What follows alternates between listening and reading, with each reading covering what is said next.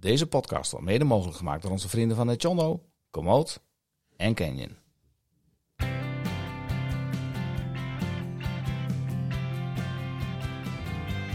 Beste vrienden van de show. In diverse pedaleurs-uitzendingen hebben we al menig veel fantastisch fietsavontuur besproken. Bikepacken in Kirgizië, l'étape du Tour, les Trois Ballons, de Utstaler Radmarathon en uiteraard ook Recte Maars. Maar tjonge, ook vandaag hebben we weer een pareltje hoor.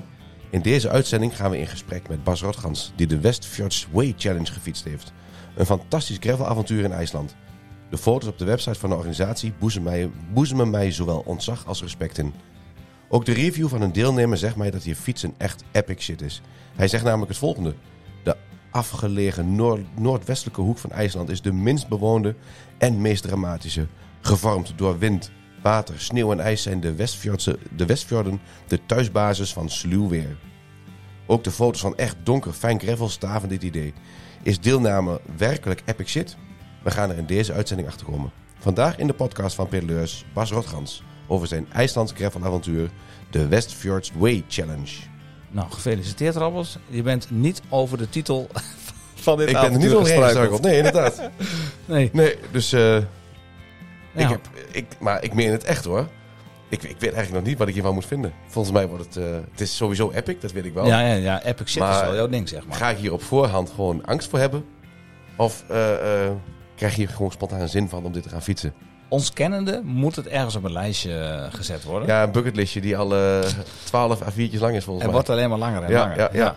Hey eh, Robert, eh, je klinkt wel heel erg zwoel eh, vandaag. Ik weet niet Ja, of het de instelling van de microfoon is of dat het wat anders is. Maar vertel Nee, eens. het is meer mijn, mijn eindejaars verkoudheidje. Die, Ja. Ik heb me getest hoor, dus Nee, ik, we- wees, wees niet bevreesd. nee. Maar nee, het is denk ik gewoon de kou en het weer. En dagelijks omgaan met vele leerlingen die allemaal wel iets bij zich dragen. Dus ja, ik zit hier met, eh met tafel vol. keelsnoepjes en weet ik wat. Dus eh, we gaan ons doorheen slaan eh, ja, ja, nou, dan, eh, ik zit wel heel dichtbij. Hè, eh, om, Ja, komt gaan slaan, dan... eh, nee, eh, ik zie de antafluutjes, eh die liggen klaar. eh.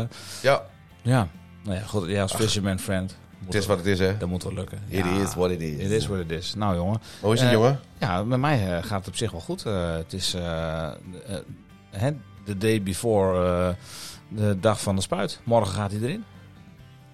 In de knie. In de knie. In de knie. Ja, En eh, verwacht je dat je er veel last van gaat krijgen? nou ik, eh, ik hoop het niet. Dat het meteen afzakt? Ja, verwacht jij dat ik er last van ga krijgen?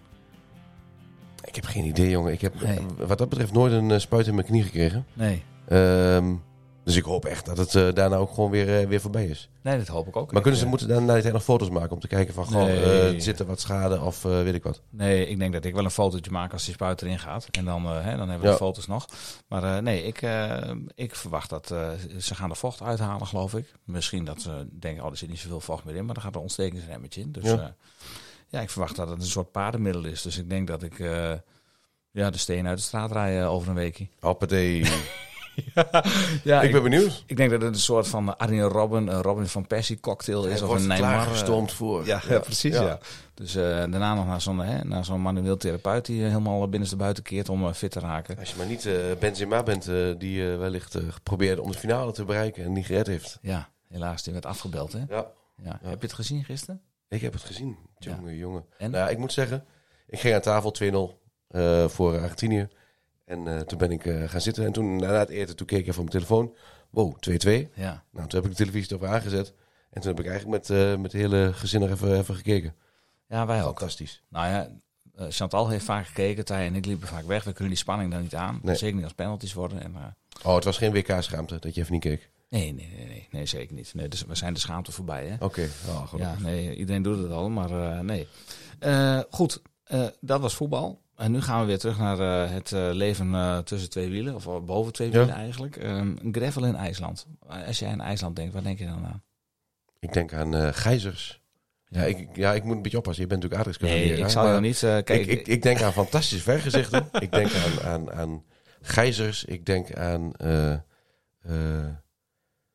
Fjorden? fjorden, inderdaad. En ik denk echt wel, wel de, een, een, een mooi wijds la- eh, landschap. Wat, Ja, wat eh, wellicht ontzag inboezemt, maar wat wel eh, eh, heel ruw is. Ja. Ongepolijst. Ja, nee, goed. Dit was Ja? even een stukje voorkennis activeren. Kijk, maar, ik zit erin. ja, ik, ik zie ook zwarte stranden voor me. Veel van eh, zwarte oude vulkanisch materiaal. Het is natuurlijk een vulkanisch eiland, hè. Ja, ik heb de foto's van tevoren bekeken. Maar man, Ik denk, wel fantastisch fijn donker gravel. Zoals ik het nog niet vaak gezien had. nou zijn er, ik weet het, in, dat hele, in die hele challenge zitten 18 eh, verplichte stops. Daar gaan we het straks even over hebben. Ik hoop wel dat Bas heeft geoefend op de uitspraak van al die stops. Want Ja, ja, eh, ik, eh, ben, eh, ik heb mijn tong er al meermaals over gebroken. Dus nee, maar het wordt een fantastisch verhaal. De foto's die ik gezien heb op Komoot en ook eh, van een van de dames die mee was, eh Lel eh, Wilcox heet ze geloof ik. Die heeft echt geweldige foto's gemaakt. Ik heb haar nog even benaderd op Instagram gevraagd of wij misschien nog wat foto's mogen delen. Daar en anders dan check gewoon eh, zeker even de Instagram van Bas Rotgans, maar ook die van Lel Wilcox. En we zullen even een linkje erbij zetten. Ja. Fantastisch. Ehm, van IJsland naar de Hangover Ride is natuurlijk een hele kleine stap. Uh, maar we hadden afgelopen zaterdag hadden we de Pedaleurs Gravel Ride. Een soort, het was wel een soort IJsland waar we reden. Ja, of, nou, afgelopen zaterdag, die week daarvoor al. Uh, even korte terugblik, hoe ging het? Vond je zelf? Ehm, ja, ik vond het echt fantastisch. Uh, het was wel knijterkoud, maar ja, de routes waren, waren prima. Ehm, de opkomst uh, van de nou, 170 man die, die zich aangemeld hadden. ik denk dat uh, er ongeveer 100 dachten uh, toen ze s morgens wakker werden: het is me te koud, dus ik, ik kom niet. Ja. Maar, nou, dan moet ik een beetje corrigeren. Het schijnen schijn wel echt rond de 100 mensen zijn geweest hoor. Toch nog wel, ja. Ja, ja zeker. Ja, er kwamen nog heel veel mensen binnendruppelen, maar toen zat je al op een verjaardag, geloof ik. ik had, ja, ik had een verjaardag Dat van, van, van Peterkind. Ja, jongen. Ja, echt, nee. Daar ontkwam ik niet nee, nee, nee. Maar nee, ik vond de sfeer mooi. Ik vond het, uh, ik vond de, uh, de routes vond ik, uh, vond ik prima. Ik mag dat zeggen, want... ja, nee, mij. jij mag dat zeggen. maar, en, nee, maar ik vond het echt... het was alleen wel bitter, bitter koud. Zo koud ja. dat de bidons... ja, daar kon je niet uit drinken. Nee, de, de inhoud was gewoon bevroren. Ja. ja. Nou hebben de jongens uh, daarover gesproken. Uh, dat fragment duurt ongeveer vijf minuten. Het is echt, nou, ja, vind zelf hilarisch. Ze hebben twee minuten gesproken en even drie minuten met de tanden geklapperd. Maar, uh... nou, dat gaan we later laten horen. Ja. We gaan de focus vandaag leggen op, op Bas en zijn avontuur in, in IJsland. maar dat komt later nog een keertje terug. En uh, nou, dus uh, dat houden jullie uh, te goed. En naast dat we de jongens hebben gesproken en we ook nog wat andere mensen geïnterviewd. Dus dat houden jullie allemaal te, te goed. Oké, okay, zullen we Bas er maar, maar bij gaan halen? Lijkt me een goed, ja? goed idee. Want ik zie dat hij de keel aan het smeren is, dus die is er klaar voor. Bas, goedenavond. Hey, goedenavond gasten. Live vanuit, want jij zit op de ether, je zit bij ons in, de, in de stream, dus je zit niet bij ons live. Maar waar zit jij precies, Bas? Um, ik zit in mijn uh, fietsenwinkeltje, uh, Wielrunner in Amsterdam. En um, ik hmm. wilde eigenlijk naar huis rijden, maar ik belandde uiteindelijk uh, met iemand aan de bar in een goed gesprek over het leven. En ah, toen dacht ik van, nou, ik bel in op de livestream vanuit de winkel voordat ik naar huis rijd straks. Dus jij hebt en al een heel goed gesprek achter de kiezen. En dan mag je er nog een. Ja, er komt er nog eentje bij. En ik begrijp dus ook dat jij gewoon een bar in je fietsenwinkel hebt. Nee, ik heb geen bar in mijn fietswinkel. Oh, okay. Nee, dat was ergens anders bij uh, Café Loetje, verderop in, uh, in Zuid. Oké. Okay. Dus, um, ja. Bas, we zien, kijk, wij, wij hebben een blik op jouw fietsenzaak. Uh, en dan zien we wat wielen hangen. volgens mij zijn het wat carbonwielen daar. Maar ik zie ook een hele vette fiets achter jou staan. Wat is dat? kun je eens zeggen wat voor fiets dat is? Ja, dat is een, um, een GT. Dat is een, een beetje een legendarisch oud mountainbike merk. En Tequestra heet het model. Ja. En uh, die heb ik ooit in een opwelling. Uh, die is helemaal uh, authentiek in zijn 1992 staat. En die heb ik ooit gekocht omdat toen ik in 1992 toen mountainbike opkwam, toen wilde ik zo'n ding, maar dat mocht niet van mijn ouders. Mm. En ik had al een hobby windsurfen en het geld was op. En het aloude, het hebben van de zaak is het einde van het vermaak. Uh, is hier wel een beetje tot toepassing. Want ja. uh, ik, heb hem, ik heb hem gehad, ik heb hem gekocht en ja. hij is eigenlijk een beetje te klein voor mij. En uh, ik heb er een paar rondjes op gereden en nou, sindsdien hangt hij aan de muur. Nou, eigenlijk is... ben ik een beetje op het punt van volgens mij moet ik hem verkopen. Oké. Okay. Nou ja, goed, ik moet heel erg zeggen, hij misstaat niet zo aan de wand. het is een prachtig, nee, zeker niet. prachtig exemplaar. Het is een mooi ding. Is het ook ja. een soort inspiratie om te gaan fietsen? Ja, uh, nou, het is vooral een soort van. Uh, ik, ik, ik denk dat ik al veel eerder was gaan fietsen als ik. Uh, toen begin jaren negentig op een mountainbike verzeild was geraakt. En dat heeft nog een tijdje geduurd voordat het zover was. -hmm. Oké. Okay. Dus, ja. Nou, dan gaan we gelijk, uh, want he, je kunnen we lekker wat verdiepende ja, vervolgvragen op, uh, uh, opstellen. Bas, voordat we dat gaan doen, dan gaan we eerst even naar ons theemomentje. Verplicht onderdeel. Dus je krijgt een theevraag voor de kiezer en dat doen we na ons bumpertje. Yep.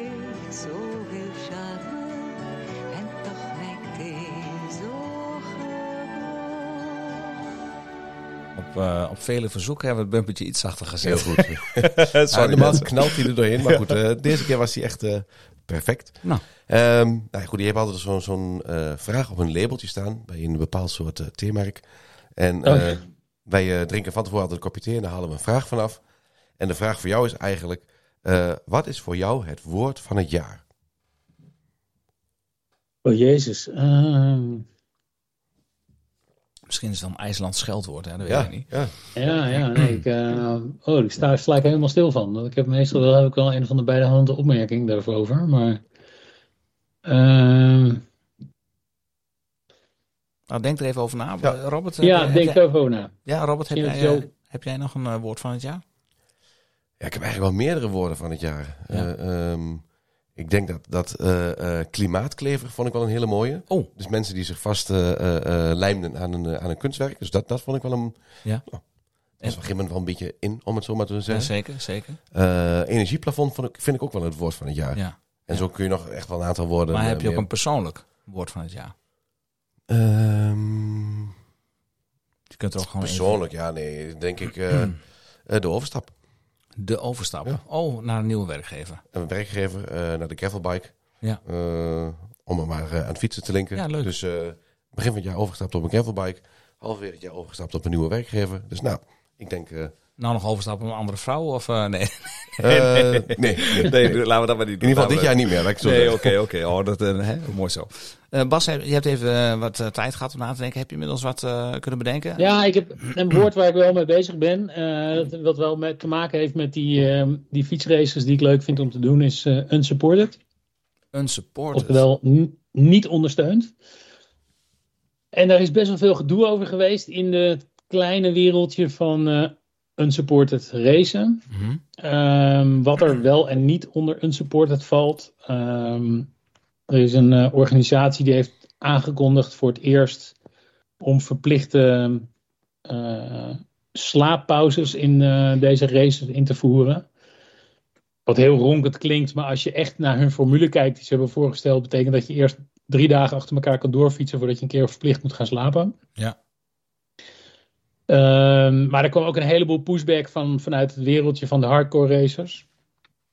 Um, Waar ik mezelf overigens niet toe reken hoor. Reken, hoor. Ik, uh, ik, ik, ik race graag in die races mee, maar ik ben niet zo'n gast die uh, eh, 72 uur doorrijdt op uh, een half uur slaap. Um, dus ik ben er eigenlijk helemaal niet zo tegen dat het wordt ingevoerd. Maar er zijn een paar wat fundamentele deelnemers aan die races die dat echt mhm. een soort inmenging vinden die helemaal niet nodig is. Tegelijkertijd heb ik bij andere races dingen gezien dat ik denk van ja jongens kom op, dit valt niet, on, niet, valt niet meer onder unsupported. Kun je, kun, je een voorbeeld, kun je een voorbeeld geven? Zonder dat je naam noemt. Maar, uh... Uh, nou, gewoon uh, bij elkaar uit de wind rijden. Wat een van de huisregels is dat je dat niet doet. Tenzij je als een, een pair staat ingeschreven op een race, een duo. Ja. Um, er is heel veel gezeik geweest dit jaar over mediateams die meerijden. Ja, en ik, ik ben daar, daar ben ik dan wel een beetje fundamentalistisch in. Ik vind als je een mediateam meerijdt, dan valt voor de buitenwereld niet te controleren wat jij voor support krijgt van je mediateam. Mm Al is het maar Snickers uit het raam steken van de auto die aan het filmen is. Ja. We kennen allemaal wel die filmpjes van, ik zeg niet dat Lachlan dat daarbij hoort, maar Lachlan Morten. Uh, die dan een of andere waanzinnige race rijdt en uh, in toptijd finisht. Maar het is gewoon niet te verifiëren of hij unsupported heeft gereden. Ja, precies als er wel een claim is dat. Ik zeg ook weer niet dat het Lachten dat heeft gedaan, maar als er mensen dan claimen dat ze een bepaalde route een support hebben gereden, maar wel met een mediateam, dat kun je niet volhouden dat dat zo is. Nee, daar heb je in ieder geval de schijn gauw tegen. Ja, en, en voor mij is een supporter rijden is een van de redenen dat ik aan deze races meedoe. En, en ook wat de schoonheid ervan is. Van je, moet, je moet je eigen broek ophalen. Je moet voor jezelf zorgen. Um, en je moet je ja, misschien wel als ultiem ding is je eigen verantwoordelijkheden nemen. En um, Ehm, ja, dus ik volg die discussie wel en eh, ik zie daar dingen van en ik denk er ook wel eens dingen van. Ehm, Maar je ziet, en er ik merk zitten- aan. je, ziet er niet zitten, je? je ziet er niet zitten dat ze een soort van eh, tachograaf voor de fiets eh, gaan instellen. Dat je verplichte rij-rusttijden hebt. Of dat je... Ja, nou, als het gaat om rusten, dan kan ik daar wel mee leven. Er is, er is bijvoorbeeld in Nieuw-Zeeland is er een race. Die zegt van ja, je moet elke nacht verplicht zes uur stilstaan. Wat je niet zes uur doet, is helemaal aan jou. Of je dan gaat slapen of eh, eh, bier drinken. Maar ehm, eh, je moet zes uur stilstaan. Waarmee ze je automatisch dwingen om een soort pauze in te bouwen. Ik ben daar niet eens per se heel erg tegen. Is dat, is dat dan een soort veiligheidsaspect wat ze in, in willen bouwen? Ja, ja, ik denk het wel. En ehm, ja, ik, dat, ik vind dat helemaal niet verkeerd om af en toe Nee. een veiligheidsaspect in te bouwen. Ik, ehm, ik ja, ik vind dat sommige mensen echt in de, de kop van dit soort races is het meer een soort ehm, sleep deprivation contest geworden Ja. dan, een, dan een fietscontest. En het is echt heel lonend om twee uur niet te slapen en door te blijven fietsen, ook al rij je heel langzaam. Dan om die twee uur wel te slapen. En ja, dat leidt wel eens tot gevaarlijke situaties, Ja. denk ik. Al heb ik daar geen concrete voorbeelden van hoor. Nou ja, we kunnen natuurlijk ons wel die foto's herinneren van Erwin Sikkens hè, bij eh, Grand Gange vorig jaar. Ik weet niet of je die Ja, ja, foto nog zag, dat hij buiten had geslapen. Wat had hij gezegd tegen die jongens van Fat Pigeon? Hey Pigeon, hey Pigeon. Toch of niet? Ja, zoiets. Die, eh, oh, die zag er verschrikkelijk Ja. uit, zeg toen. Ja. Ja. Die heeft hem toen niet uitgereden, toch? Eh, nee, nee, nee, nee, Nee. volgens mij heeft hij toen moeten... Ja, en een Grand Guanche is nog niet eens zo'n ontzettende zware race qua slaapgebrek, zeg maar. Dus, Nee. eh, Hmm. Hey, en jij hebt eh, Ja. Grand Gange heb jij eh, toevallig voor eh, een paar weken terug geleden ook gereden. ja, Hoe ja. ja, er zijn drie Grand Guanches. Hè. Er, zijn, eh, er is een trail, een beetje meer mountainbike variant, een gravel en een road Mhm, variant. En eh, ik heb de trail gereden, net zoals Erwin vorig jaar. Ja, precies. Ja, ik denk onze podcast ook eh, als eh, voorbereiding gebruikt. ja, hoe het wel moet. Ja. Erwin? Nee, wel grapje. Maar ik heb, hem, eh, om het eh, het recht te zetten, ik heb hem ook niet uitgereden. Ik heb, Oh, ik heb twee kilometer meer dan Erwin gereden, daar Oh, heb ik wel voor gezorgd. Goed zo, goed zo. Maar ik, heb, eh, ik moest op het laatste eiland ook bakzeil halen, want ik eh, moest een veerboot halen om terug naar huis te vliegen. Of te- om terug naar het vorige eiland te gaan waar ik, van ik naar huis vloog. Omdat eh, mijn dochter die kwam weer bij me, dus ehm, ik moest thuis zijn voor haar. En ehm, ook eh, ik kon het niet langer rekken. Ik ging Nee. het echt niet halen op het laatste Nee. eiland. nou, Maar vond je mooi eh, de Guanche? Ja, te gek. Ja, heel, heel tof. Ik vind het aspect met die veerboten die je moet halen is een heel bijzonder mechanisme wat ik nog nooit bij een wedstrijd heb meegemaakt. En maakt het heel tof. En ja, ik, ik, ik was nooit op de Canarische eilanden geweest, gek genoeg, ondanks dat het relatief bereikbaar is. mhm. Maar eh, ja, heel tof. Heel tof om die eilanden zo af te rijden op je fiets. Maar heb je, wat is dan het bijzondere aan het as- aspect van die eh, veerboot? Dat je een bepaalde tijdsdruk hebt? Of? Ja, ja, een bepaalde het is een soort van een soort schutsluis, zeg maar. Telkens van haal je hem wel, haal je hem niet. Als Ja. je hem niet haalt. Ik denk dat het heel belangrijk is, maar als je hem uiteindelijk niet haalt, ja, dan heb je een paar uur om te slapen. Ja. Soms heb je opeens een hele nacht om te slapen, omdat hij dan de volgende ochtend pas de volgende weer gaat.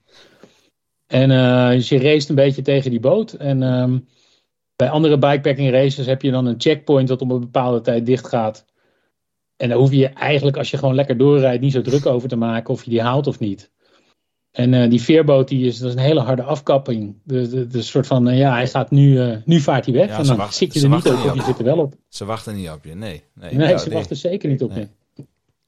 In het zicht van de haven eh, je, je checkpoint uit het oog verliezen. Dat is dan... eh, Oei. Ja, ja, ja. Ja, ja, die checkpoint vaart weg. ja. Ja. Hey, mooi. Hey, en ehm, nou, we zeiden het al, je zit in, in, eh, in eh, jouw eh, eh, fietsatelier. Volgens mij heb ik het, Ja. zeg ik het zo goed. Hoe, hoe, lang heb, hoe lang heb je die al? Ehm, in februari bestaan we vier jaar.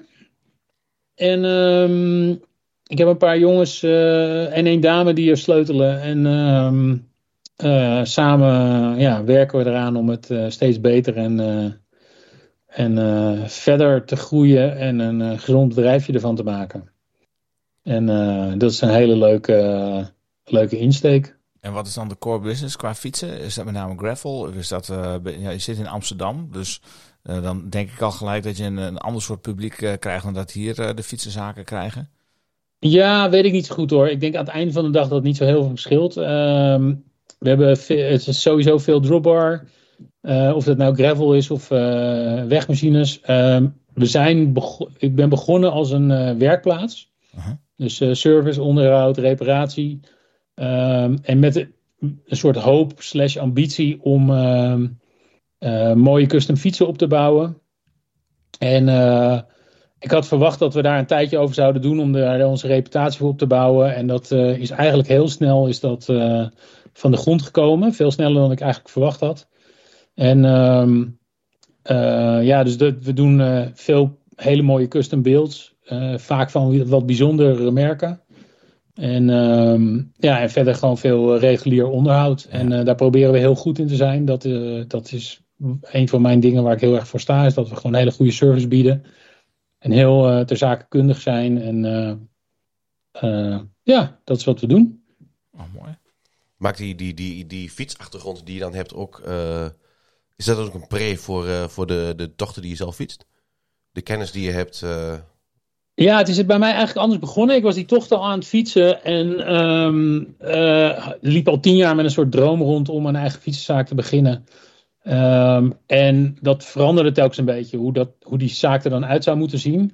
En ik ben op een gegeven moment tot inzicht gekomen van ja, met name hier in Amsterdam was een probleem met goede werkplaatsen. En die ook nog eens een beetje vriendelijk waren en servicegericht. Mhm. En toen had ik een soort aha-moment van ja, dat is waar, dat, dat is waar de markt op zit te wachten, zeg maar. Is een, eh, eh, gewoon een werkplaats waar gewoon heel goed gesleuteld wordt en eh, echt heel veel eh, kennis van zaken is.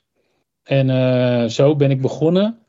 Ehm, het- we krijgen wel veel mensen over de vloer die een beetje afkomen op de fietsavonturen die ik doe. En die dan ook bijvoorbeeld eh, Atlas Mountain Race willen gaan rijden. Of een van die andere races. En die dan of met een bestaande fiets bij ons komen van hoe ga ik deze ombouwen zodat ik dat goed aan die race kan meedoen. Of ja, zelfs mensen die gewoon nog helemaal geen fiets hebben, die zeggen van ja, eh, jij weet what's going on. Eh, wat, wat heb ik nodig voor fiets om dat parcours mee aan te kunnen? Ehm, dus dat zie je ook een beetje terug in de Ja. merken die we voeren. We, we doen salsa fietsen, gewoon hele goede bikepack fietsen. Eh, werken met Curve, een Australisch merk die staal en titanium doet. Oh, dat is, een Ehm. heel, dat is een mooi, heel mooi merk. Ja, dus eh, ja, dat, die merken komen ook bij uit gewoon omdat we gewoon goede fietsen willen maken voor mensen die dat soort avonturen op een fiets willen beleven. Ja, ja. Maar neem niet weg dat we ook gewoon soms eh, gewoon een hele mooie wegmachine bouwen. Gewoon, eh, gewoon een racefiets, zeg maar. Gewoon curve cycling, wat cool. Ik heb daar wel Ja. eens naar gekeken. Het is moeilijk om die eh, in Nederland te kunnen krijgen. Tenminste, een paar jaar terug. Ja, Dan van, via Instagram kwam ik dat voorbij. En dan heb je een van die werknemers. Ja, Rhino is dat geloof ik. Misschien dat je Ja. hem, eh, echt een mafkees, niet normaal. Maar eh, wel de moeite waard om te volgen. Maar die, eh, ja, die zit, zit jij er een beetje op dezelfde manier in, eh, Bas, qua beleving van de fiets? Is dat een beetje Ja, dezelfde zeker. sfeer? Ik, dat is wel leuk. Ik zie de fietsen heel erg als een ehm, onwijs mooi eh, middel om eh, vette avonturen mee te beleven. Ja. Dat, is en, de ehm, dat is de basis.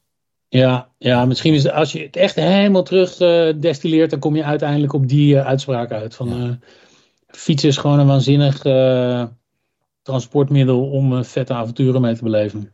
Nou, daar heb je er al een dat, aantal dat van is eh, wel een mooie quote eigenlijk. Ja, dat zeker. Ik eh, ga deze even terugluisteren en dan noteer ik hem. Ja, dan wordt, eh, die kan op, op een tegeltje. eh. Dit wordt het tegeltje, de tegeltjeswijsheid van, van deze aflevering. Ja. Hey, en als je dan zelf, ehm, want je, ik zag al, je, je, je had de eh Further heb je gereden. Ehm, je bent zelfs al eens genoemd, dan moet ik heel even spieken. Ehm, je bent zelfs al eens de, de Hier staat hij. Dutch Ultra Cycling Legend genoemd. Ergens, dat zag ik. Eh, je, hebt het over fietsen, maar wat, maakt nu dat je zegt, oh, ik stap op de fiets en ik wil gewoon een tof avontuur beleven? Wat, wat is voor jou daarin de charme? En wat voor soort fiets heb je dan bij je? Ah, vind ik echt heel moeilijk om daar één antwoord op te geven. Ehm, ja, wat ik heel tof vind aan fietsen, is dat je eh, met relatief weinig inspanning en weinig kracht heel ver kan komen. Als je, gaat, als je gaat wandelen en je gaat 24 uur wandelen, wat al een soort monsterwandeling is, ja, dan mag je blij zijn als ik hier in Amsterdam begin, dat je dan eh, na 24 uur, dat je, waar zal je voorbij zijn? Zal je Ja. voorbij Den Bosch zijn? Dat haal je denk ik niet eens. Je had net Als Twente, je naar het zuiden begint te wandelen. Nee, ja, wat is het? Maar als je 24 uur gaat fietsen, dan, dan sta je al in Parijs, bij wijze van spreken. Ja, En eh, ehm, Ja, heb je ooit wel eens zo'n zo'n filmpje van Bill Gates volgens mij, dat hij uitlegt van eh, dat, eh, dat de, de mens als die zich verplaatst, dat hij, dat, hij heel, dat best wel efficiënt is, maar het bij lange na niet haalt bij andere dieren die veel efficiënter zijn. Maar als je een mens op een fiets zet, dat hij opeens nog efficiënter is dan een adelaar die gewoon op de thermiek zweeft. En ehm, ja, dat gevoel heb ik ook bijna als ik op de fiets zit. Dat je gewoon, je kan zo ver komen met relatief weinig inspanning en relatief weinig kosten. Ehm, en dat inspireert me om heel ver te gaan. En de fietsen waar ik dan uit, als je dan soort wat praktisch begint, denk ik, wat voor fiets dan?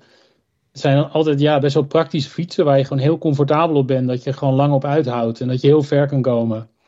En ehm, waar je veel, relatief veel kan meenemen. Of in ieder geval wat je nodig hebt. Ja. En ehm, ja, dat vind ik er te gek aan. Dat is echt, dat, ik vind dat nog steeds zo bijzonder aan fietsen. Elke keer als ik een langere rit doe of zo, dan denk ik van... Het is toch bizar, weet je, ja, over uh, IJsland dan, uh, duizend kilometer gefietst in uh, vier dagen. Dat je in vier dagen duizend kilometer aflegt. Ja, op heel onherbergzaam terrein. Dat is Ja. echt mindboggling. Nou, laten we het daar zo eens even over gaan hebben. Maar ik begrijp helemaal wat je bedoelt, Bas. eh, want ik zat toevallig eh, van de week eventjes eh, foto's te bekijken. Ook van ons eh, Ja. rit, hè, richting, eh, richting Oors. Ja, je begon in één keer weer te spammen. Ik denk, oh, wacht even. Ja, ik vond weer even foto's. Ik denk, oh, wat, wat was dat gaaf eigenlijk. En eh, dat je ook gewoon, is dan in zes dagen, 800 kilometer. Er waren ook mensen die zeiden van, nou, nou, nou, nou, nou, dat is een spektakel. Maar ja, het avontuur dat wij erop hebben beleefd is, eh, is er niet Was veel er niet minder om, nee. Nee, en eh, ja, eh, natuurlijk hè, de ride eh, vanuit eh, de Mont Ventoux terugfietsen naar Valkenburg in acht dagen 1300. Ja, was, Ja. Ook, wel, eh, was ook gewoon wel eh, een feest. En je, je legt best veel eh, afstand af in een relatief korte tijd. Dat is, eh, nou ja, dat moet je niet onderschatten. En eh, je kunt heel veel beleven in die eh, acht dagen of in die zes dagen. We hebben, eh nou, wel daar geen boek erover volgeschreven, maar Ja, wel. Het zou wel bijna kunnen. vol geluld, ja. Nou, dat laat- sowieso. laten we... Maar wat ik daar ook wel mooi aan vind, is voor, nee, ehm, eh, mensen hebben de neiging om dan die afstanden te gaan vergelijken. Jij doet het net ook zo. Van, ja, we, wij hebben maar, maar wel zes dagen over maar 800 kilometer. En dan denk ik van, ja, dat maakt echt helemaal niet Nee, uit. weet je? Iedereen Nee. heeft daarin zijn eigen grenzen en zijn eigen kaders. En, en zelfs als iemand zegt van ja, ik had drie dagen nodig om naar de andere kant van Nederland te fietsen. Dan denk ik van ja, als dat voor jou door je grenzen heen gegaan is, dat is toch gek als je dat hebt Ja, bereikt. Zeker, zeker. Nou ja, we gaan over eh 2,5 week, denk ik. Ja. Gaan we met eh, drie vrienden die zijn begonnen met greffelen. Ja, jij als Ja. trouwe luisteraar kent natuurlijk, eh, Bas, dit hele verhaal.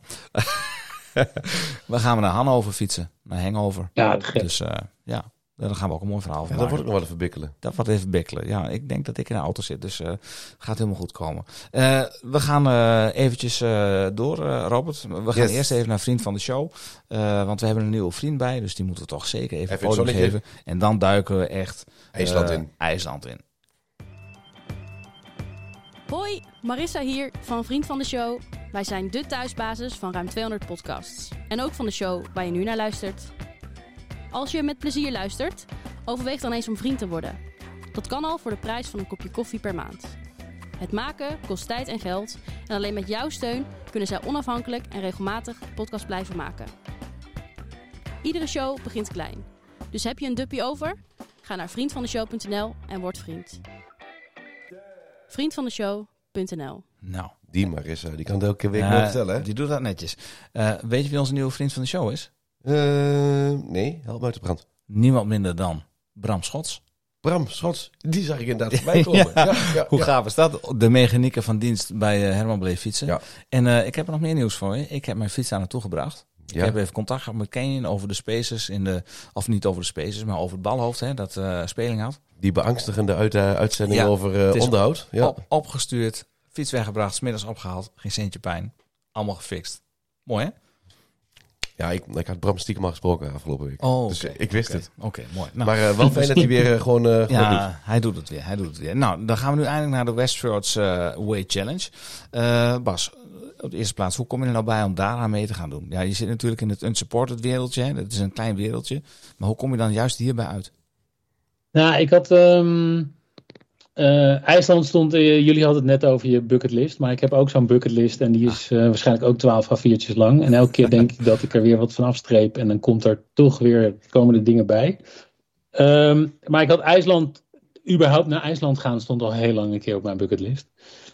En ehm, er werd al een andere. Niet per se met fietsen hoor. Ik zou sowieso graag heel naar IJsland willen. En. En er wordt, werd al een gravel race georganiseerd, de Rift, maar dat is een eendaagse race. Ja, ja. En ehm, ik vond het een beetje overdreven om voor één dag naar IJsland, eh, voor een race van één dag naar IJsland te gaan. Dan zou je het nog wel kunnen combineren met andere dingen of zo. Maar...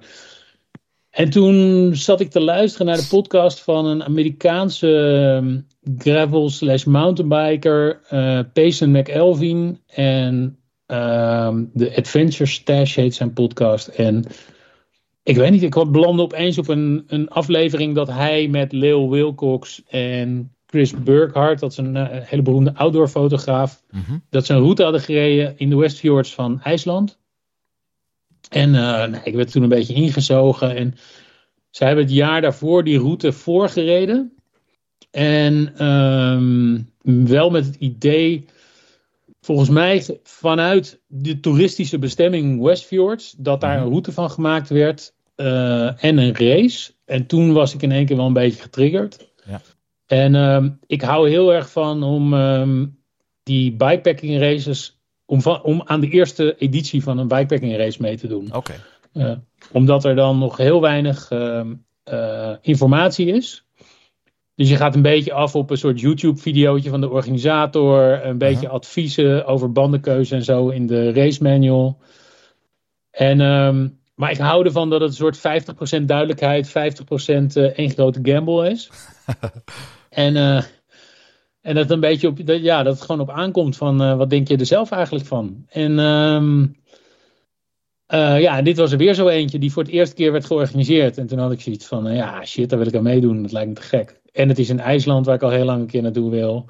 En ehm, het was een wat, een, voor mijn doen een wat kortere race, 1000 kilometer. Ehm, en eh, ja, dus toen heb ik me, ik alsof ik Lowlands kaartjes zat te bestellen. Ja, man. nee. Jezus, ik Ja, zat zo klinkt het wel, S'avonds ja. bij mijn computer te refreshen tot ik eh, kon aanmelden. En uiteindelijk werd de soep niet zo heet gegeten als die werd opgediend. Er waren nog best wel wat plekken te krijgen. Ehm, maar ik ben, eh, ja, toen, eh, zo ben ik op het spoor gekomen en meegedaan. Ja. En wanneer was die, eh, die tocht? Hij was eh, begin juni, Ja. Eind juni, begin juni, net na Flatlands 300 eh, van afgelopen zomer. Eh, race in Nederland. En ehm, eh, ja, De start was op eh, 28 juni. oh, e- eind juni dan. Ja, eind juni. Ja, ja, ja. Ja. Ja. dat is wel belangrijk om te weten. Want dan zit je ook met die, mid, die Midsummer Nights. Hè? Dat je die, Ja, het wordt gewoon Lang. niet donker daar. nee, het wordt dan gewoon niet donker. Je zit er vlak bij de, de Poolcirkel. Dat dus, lijkt wel een eh, hele aparte belevenis. Als je, ja. niet, eh, ja, je, je verwacht het, maar je, ik, tenminste, ik heb het nooit ervaren. Jij wel? nee, nee, nee, zeker niet. Ik wil het graag nog een keertje ervaren. Maar daar wil ik zo wel wat over vragen, eh, Bas. Even over die deelnemers. Hè. Je was dan een van de eerste die meedeed. Dat was een clubje van 50 fietsers, eh, begreep ik uit de informatie die ik kon vinden, die meedeed. Nou, iets meer, maar volgens mij iets van 70 of 75 of Oké. zo. Maar Hey, ik ben even in hun eh, informatie eh, gedoken, eh, hun Ja. reglementen. En dan is het, hebben ze wel heel specifiek qua deelnemers ge- geregistreerd. Dus, er, mogen, er mogen 40 IJslanders meedoen. En dan is het 20 eh, man, 20 vrouw. Of non-binair. Dat zetten ze specifiek bij. Dus het is wel een, best wel een progressief evenement, vind ik. Hè. Daarin zijn ze wel... hè, ze houden van diversiteit, inclusiviteit. Dan heb je 10 BIPOC staat er dan. Dat staat dan voor... eh, eh, wat stond er precies eh, voor? eh, voor Black, Indigenous and People of Color. People dus color. ja, zwarte inheemse en mensen van kleur. Daar zijn dan tien plekken voor. En ik geloof dat dat met ook speciaal voor mensen zijn die dan met de fiets in aanraking kunnen komen. Hè. Er zijn subsidies voor, dus die, kunnen minder, die betalen minder geld om deel te nemen, geloof ik. Ook om ja, die- ze hebben een soort scholarship systeem. ja, vandaar dat vind ik wel erg mooi. En dan heb je nog de 50 algemeen, dat is dan eh 25, 25. Dus man, vrouw, overal vandaan.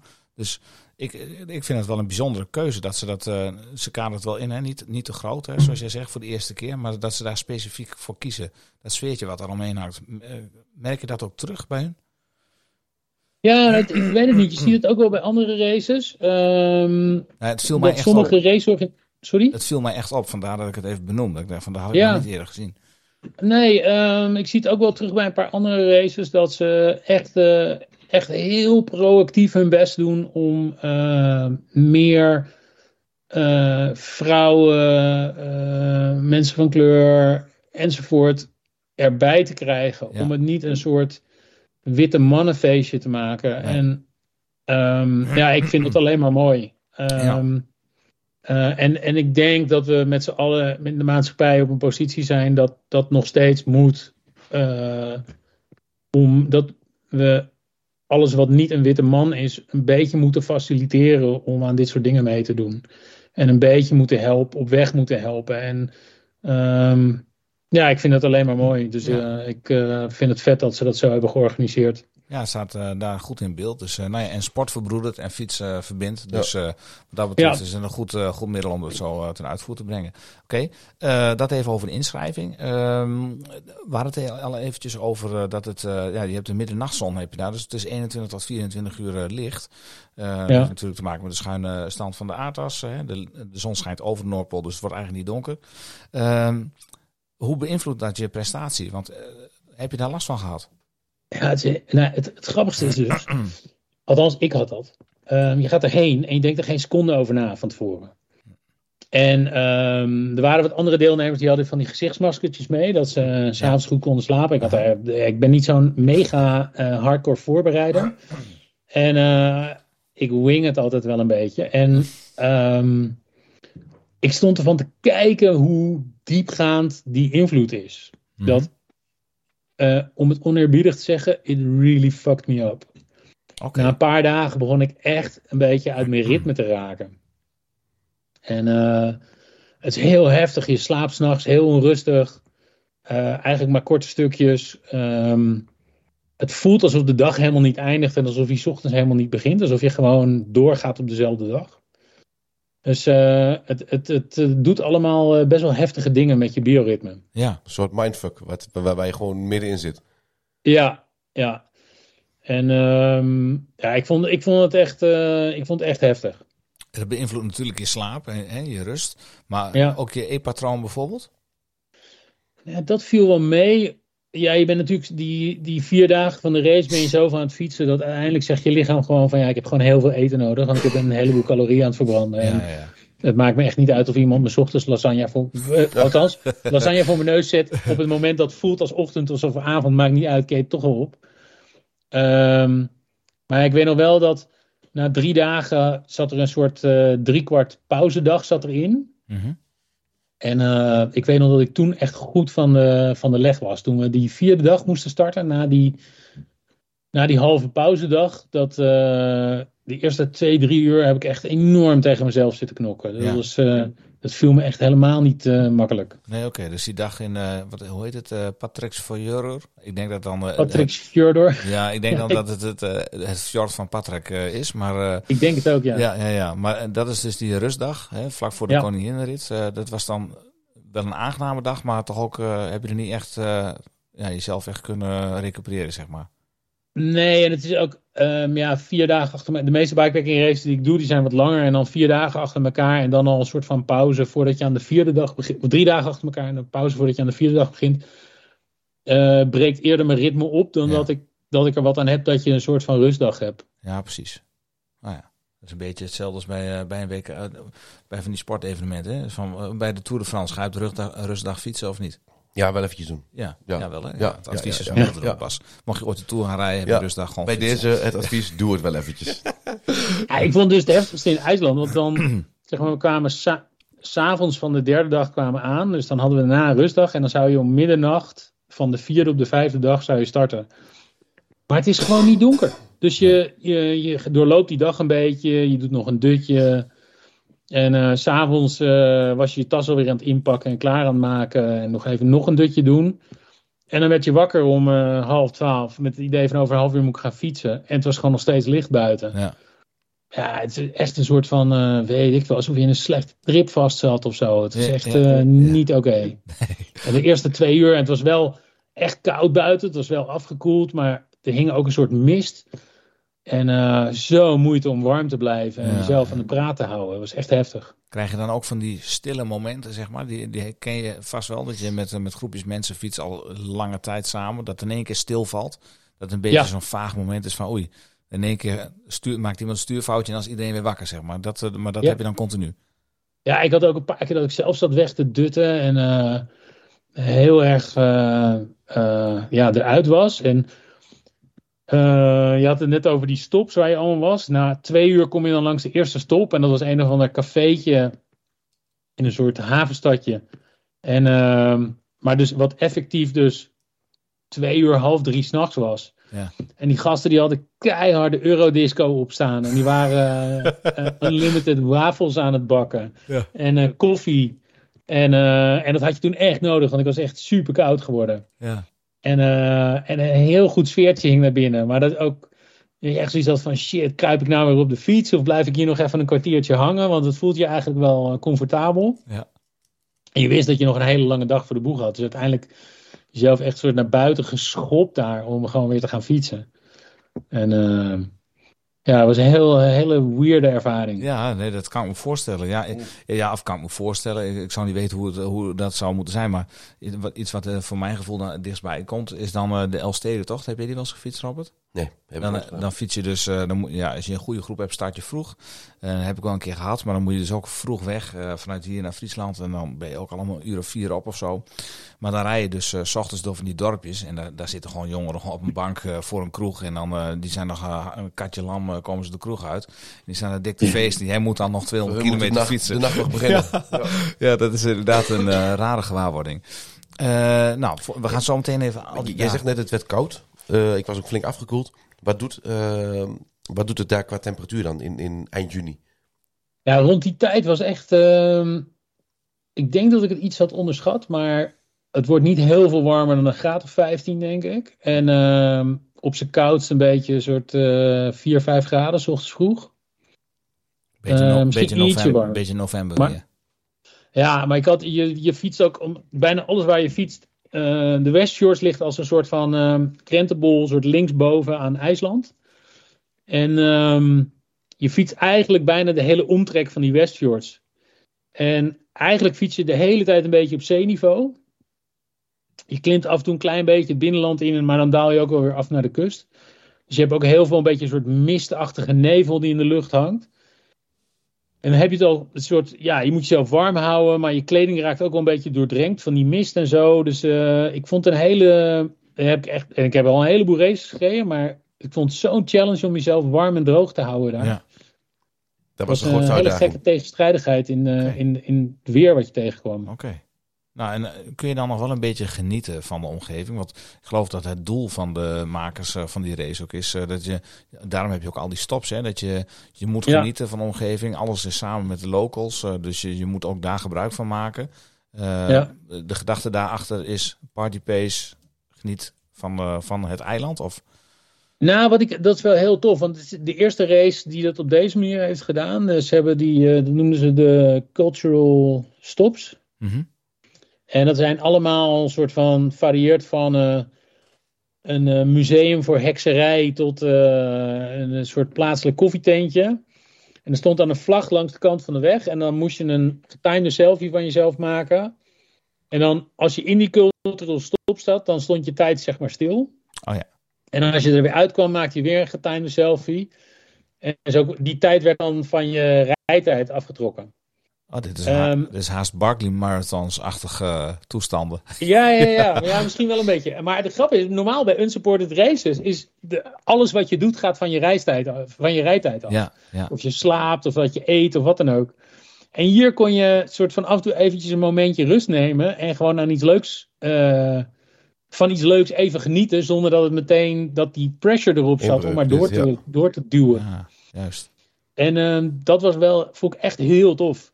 Um, Want die, die paspoort-stops, die, hè, die, die stops, dat zijn er 18 in totaal. Dat zijn dan dorpen, cafés, bergpassen, restaurants, maar ook hot, uh, hotpots, uh, zag ik. Dus Ja. zit jij ook in zo'n filmpje, zie je, want er staat een video op de site, zit jij dan in die eerste hotpot uh, in Ja, beeld in het ja. hoekje? Ja, dan heb ik het toch goed gezien. Ja, ja, ja, nee, ja, we kwamen aanrollen en het was op de eerste dag. En hadden iets van, eh, ja, hier is een hotpool. Eh, je mag je in, in, inklokken, zeg maar. En weer uitklokken. En eh het was iets van, hell yeah, we zijn in, Zwit eh, we zijn in IJsland aan het rijden. Let's go. Oh, heel en eh, toen zijn we gewoon lekker lang uit in zo'n hotpot gaan liggen, drie kwartier. En gewoon heerlijk, als een soort opgerolde krent, eh, krent kwamen we eruit. Heerlijk. En toen weer verder gefietst. en uh, ja, dus dit, deze race was wat dat betreft niet zo, uh, voelde niet zo heel serieus. Uh, want je kon gewoon van al die dingen maximaal genieten. Ja, Nou ja, de, hè, niet heel serieus als we gaan kijken ja. naar de afstanden en dergelijke.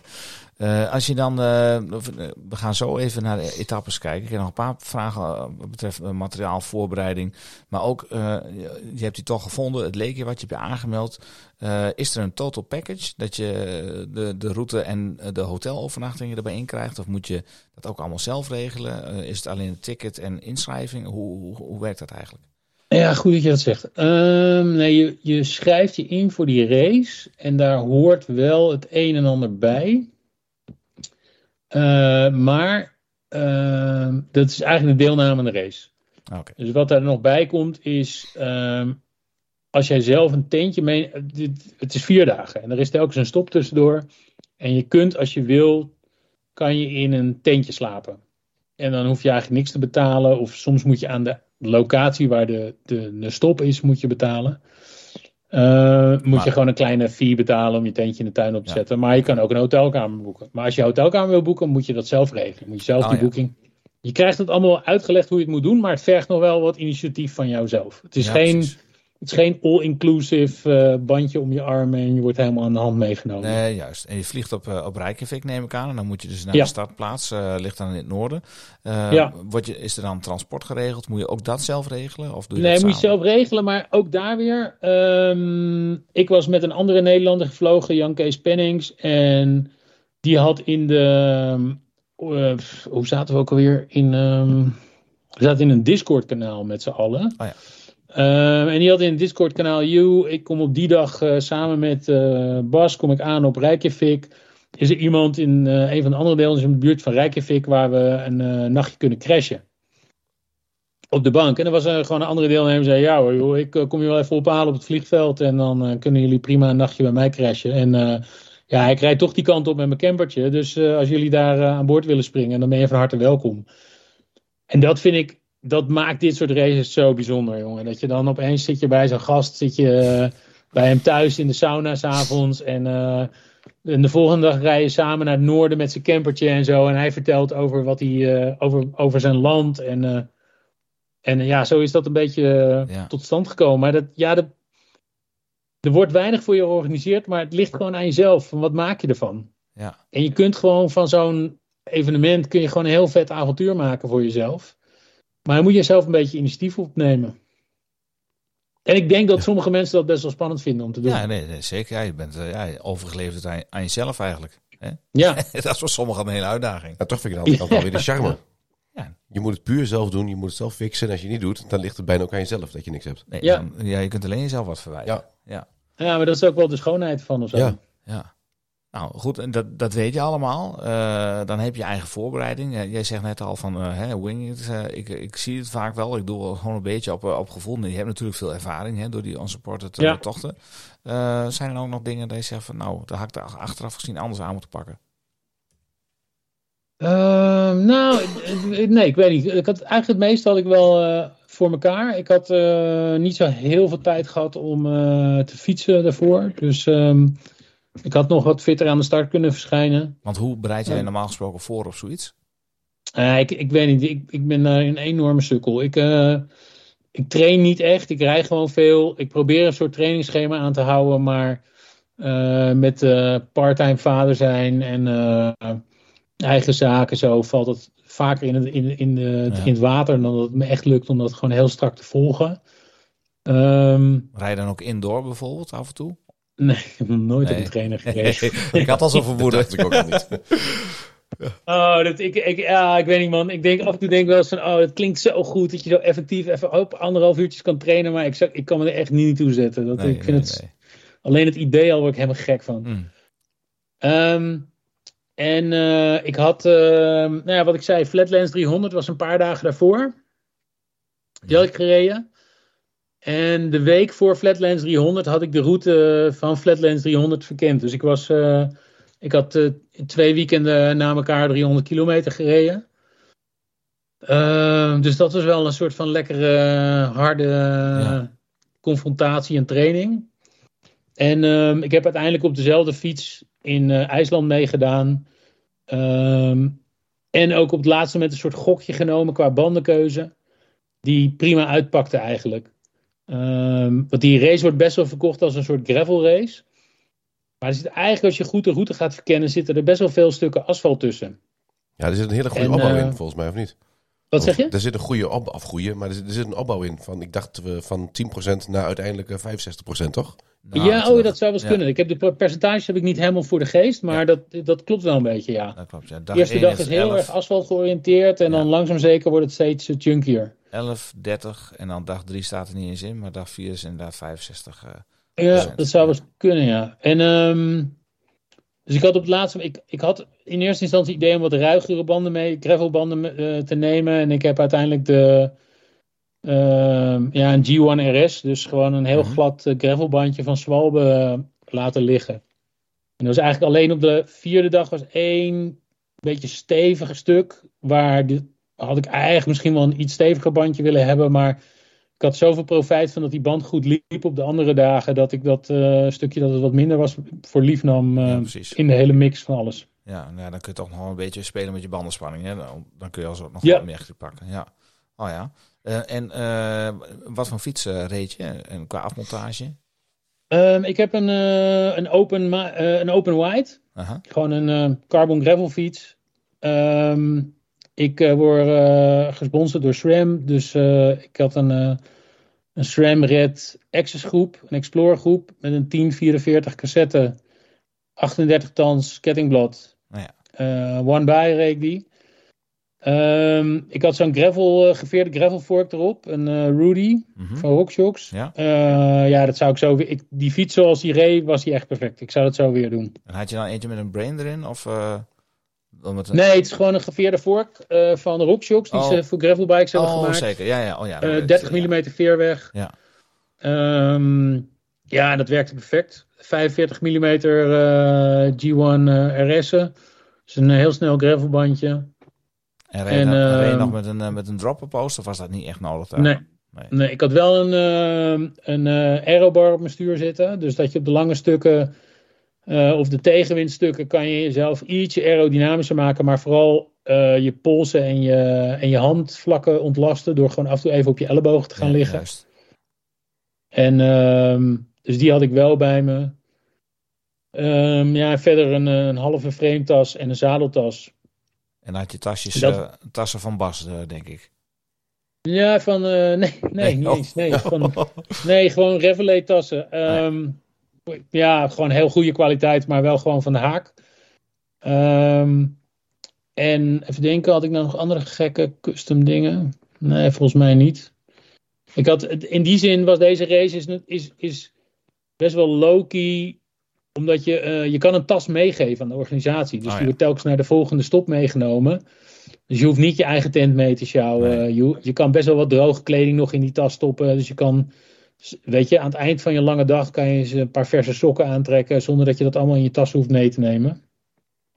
En ehm, dus het is een beetje een soort unsupported light eh, was dit. Ja. Nou, instapniveau voor ons, eh, Robert. Op de afstanden af... Geen probleem. afstanden eh, ja. per dag. Tasje inleveren en trappen. Ja. Nou, ik, ik moet eerlijk zeggen, ik heb best wel een paar mensen gesproken die eh, Flatlands reden natuurlijk. Wat voor het eerst dus dat, was dat er in Nederland zo'n lange 300 kilometer race werd georganiseerd. Ja. En eh, die dat voor de eerste keer hadden gedaan. Die best wel iets hadden van, oké, oké, kennelijk heb ik dat in mijn benen. Oké, vet. Wat is dan de volgende stap? En ik heb best wel in IJsland toen, ook omdat het gewoon een paar dagen later was, Ja. gedacht van, ja, eigenlijk is dit wel een beetje de volgende stap. Weet je? Mhm. En dan rij je iets minder dan Flatlands per dag. Maar dan wel meerdere dagen achter elkaar. En je hebt nog niet die, ehm, dat gewicht van dat je alles zelf moet meedragen Nee. gedurende de hele race. Je hebt nog wel een beetje een escape plan hier en daar. En er is eh, om de zoveel kilometer een restaurantje of een koffiestop of zo waar je even kan bijtanken. Eh, dus wel, ik vond wel eigenlijk een hele mooie soort volgende opstap stap voor mensen die dat leuk vinden. Ja. Van iets wat de Flatlands 300 is naar Atlas Mountain Race of eh Kirgizië of dat soort dingen. Kirgizië. Ja. Oh, daar is Dat die. kennen wij toevallig ook Nou, iemand. nou, nou, nou. Ja, jij kent eh, Tristan uh, Bogaert denk ik wel. Heb je dat? eh, Ja. ja? Nou, ja, Ja. Daar hebben we onlangs gesproken erover. Dus eh, Oh ja, cool. staat op de lijst. eh, Bas, bij jou denk ik ook op je, op je lijst, denk ik. Ja, ik heb hem in eh, 2018 heb ik eh, Silk Road Mountain Race gereden. Oh, ja. In Kirgizië ook. Ja. Ehm, Ja, het was ook het eerste jaar. Eh, want ik hou van, ik hou van die events in het eerste jaar. Ja. En eh, ja, dat was echt gek. Het is echt een waanzinnig avontuur. wauw. Ik ben helemaal verliefd geworden op dat land. Nou neem ik even een voorschot op eh, later in het verhaal. Maar heb je dan nog iets wat op jouw verlanglijstje staat? En je zegt, nou, dit, dat is wel echt wel de volgende stap voor mij eigenlijk. Of is er Ja, maar ja, de, de, de, de, de moeder aller bikepacking events. Dat, eh, eh, de Amerika, Noord-Zuid? In Amerika. Ja, Hè? de, ja die eh, Amerika Divide. Ja, van Banff in Canada naar de grens van eh Verenigde Staten en Mexico. ja. Dus eigenlijk helemaal van noord naar zuid Verenigde Staten doorrijden over de rug van de Rockies. Laten wij nou volgend jaar daar iemand over spreken die dat heeft gedaan. Oké dan. Dat denk ik, ik zou luisteren dan. Wie dan? Eh, oeh, pff, nou moet ik even schuldig blijven, maar ik, eh, ik zal het naam zo eventjes eh, erbij pakken. Ja, nee, maar daar gaan, wij, daar gaan we op terugkomen. Eh, zullen we Ja. eens eventjes eh, gaan kijken naar de route, zo, eh, Bas? Ja, Ja, dan gaan we eerst eventjes naar de groeten van de week. En dan kijken we naar de route van Bas in IJsland. Mijn route ligt in Canada, bij Bickle Lake. Toen wij in Ottawa woonden, gingen we regelmatig op bezoek bij de cottage van een vriend. Dat ligt aan een prachtig groot meer, omgeven door bos. Om bij zijn huis te komen moet je over een lange doodlopende gravelweg met veel bochten en korte steile klimmetjes. In de zomer een prachtige bosrijke route, in de winter volledig bedekt met sneeuw. Met de auto hebben we zelfs een keer s'avonds in de sneeuw vastgezeten omdat we de steilste heuvel niet meer opkwamen. We hadden geen bereik, maar gelukkig zocht die vriend ons op en konden we met vier man op zijn tweepersoons snowscooter alsnog naar huis. Een bel op de fiets is in de zomer gewenst. Niet omdat er zoveel verkeer is om te waarschuwen, maar om mogelijke beren te laten weten dat je eraan komt.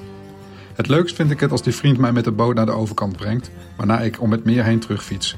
Veel offroad en een beetje slecht asfalt. Voor mij de perfecte gravelroute. Deze route heeft voor mij alles wat Canada mooi maakt. Prachtige meren, uitgestrekte bossen, een enorm wijdsgevoel en veel warme herinneringen. Robert, Canada. Dit was uh, Tijmen Moltmaker, eh, een vriend van ons. Die ken jij natuurlijk ook. Ik had zijn stem nog nooit gehoord. Nee? Nee. Klinkt lekker, hè? Ja, Ja, Tijmen heeft een goede ik, stem Ik had die voor. stem er niet, niet bij, eh, bij verwacht eigenlijk. Nee, ik weet het eigenlijk niet. Nee, maar Nee. tof om hem ook een keer, eh, keer, Ja, keer te horen. zeker. In, eh, in Canada. Het ligt Lijkt me eh, fantastisch. Ja, mij ook. Hè? Een belletje, niet Echt. voor het verkeer, maar eh, Om, tegen- om de beren weer om de te beren waarschuwen. te Ja. waarschuwen. Het ligt ongeveer ter hoogte van nou ja, Lyon, zeg maar, eh, op dezelfde breedtegraad. eh, en dan een beetje schuin onder, onder Ottawa. We hebben hem toegevoegd aan de groeten van de week. Dan kun je eens Ja, kijken. onze eerste Canadese groeten. Ja, we gaan ook eens eventjes van de gebaande paden buiten Europa. Dus hè, we zijn Sta- Staat zo, niet weer over de bucketlistje, maar staat zoiets op jouw bucketlistje? Canada. Ja? Nou, kijk, eh, we hebben, nou, Bas vind ik wel echt een pionier. Die zoekt Ja. echt eh, dingen. Die zit ook, we moeten even kijken of wij ook in zulke soort eh, groepjes Mhm. kunnen gaan verkeren. Hè. Misschien zijn er van die besloten Facebookgroepen waar we kunnen aanhaken ter inspiratie. Of dat hij wat tips heeft waar we naar moeten kijken. Maar ja, je, je gaat toch al heel snel, als je overzees gaat kijken, naar de, de bekende gravel eh, events. Ja, ja, ja. Laat ik nou net toevallig gisteren eventjes hebben gekeken. Nee, gisteren, vanmorgen, naar de, de Belgian Waffle Ride. Ja, die heb ik al vaker gezien. Dat lijkt me gewoon, ja, dat Amerikaanse gravel. Hè, Californië, daar die kant op. eh, ja, Phoenix is Arizona, is dat geloof ik. Hè. Ehm, ja, dat lijkt mij toch al gewoon ook. Met Summum. Ja, ik hoef nu niet gelijk eh, die, hè, die, ehm, nou, kom, die Ten Dam altijd in Nederland organiseerde. Hoe heet het ook weer? Denk even. Gravelfest of... Nee. nee. Die immens lange van 320 kilometer. Bas, dat weet je vast wel. Hoe heet hij ook alweer? Oh, Bas staat heel zacht ineens. Bas heeft zichzelf even gedempt. Ehm, jij bedoelt eh, wat vroeger Dirty Kansas heette, maar jij nu Dirty Unbound. Ja, Unbound. Unbound. Ja, ja, ja. ja, Unbound trekt mij dan misschien minder. Maar zo'n Belgian Waffle Ride, ja, het is, het is ook wel goed georganiseerd natuurlijk. Dan betaal je natuurlijk inschrijving voor alles wat ze organiseren. Maar om eens een keer te beginnen, ver overzees, dan lijkt me zoiets wel heel gaaf. Het, is, dat zou wel een keer, eh, het zou wel een keer een wensje zijn om daar eh, niet alleen te fietsen, maar ook wel een keer gewoon om, om weken lang met een camper doorheen te trekken. Ja, Route Ja. 66. Ja, dan moet ik, ja, maar ik moet eerst 65 zijn, denk ik. Nee, ik zou die doen als ik 66 was, Route 66. Nee? Oh, dat vind ik wel een mooi toepasselijk dan. Ja. Maar goed. Ja.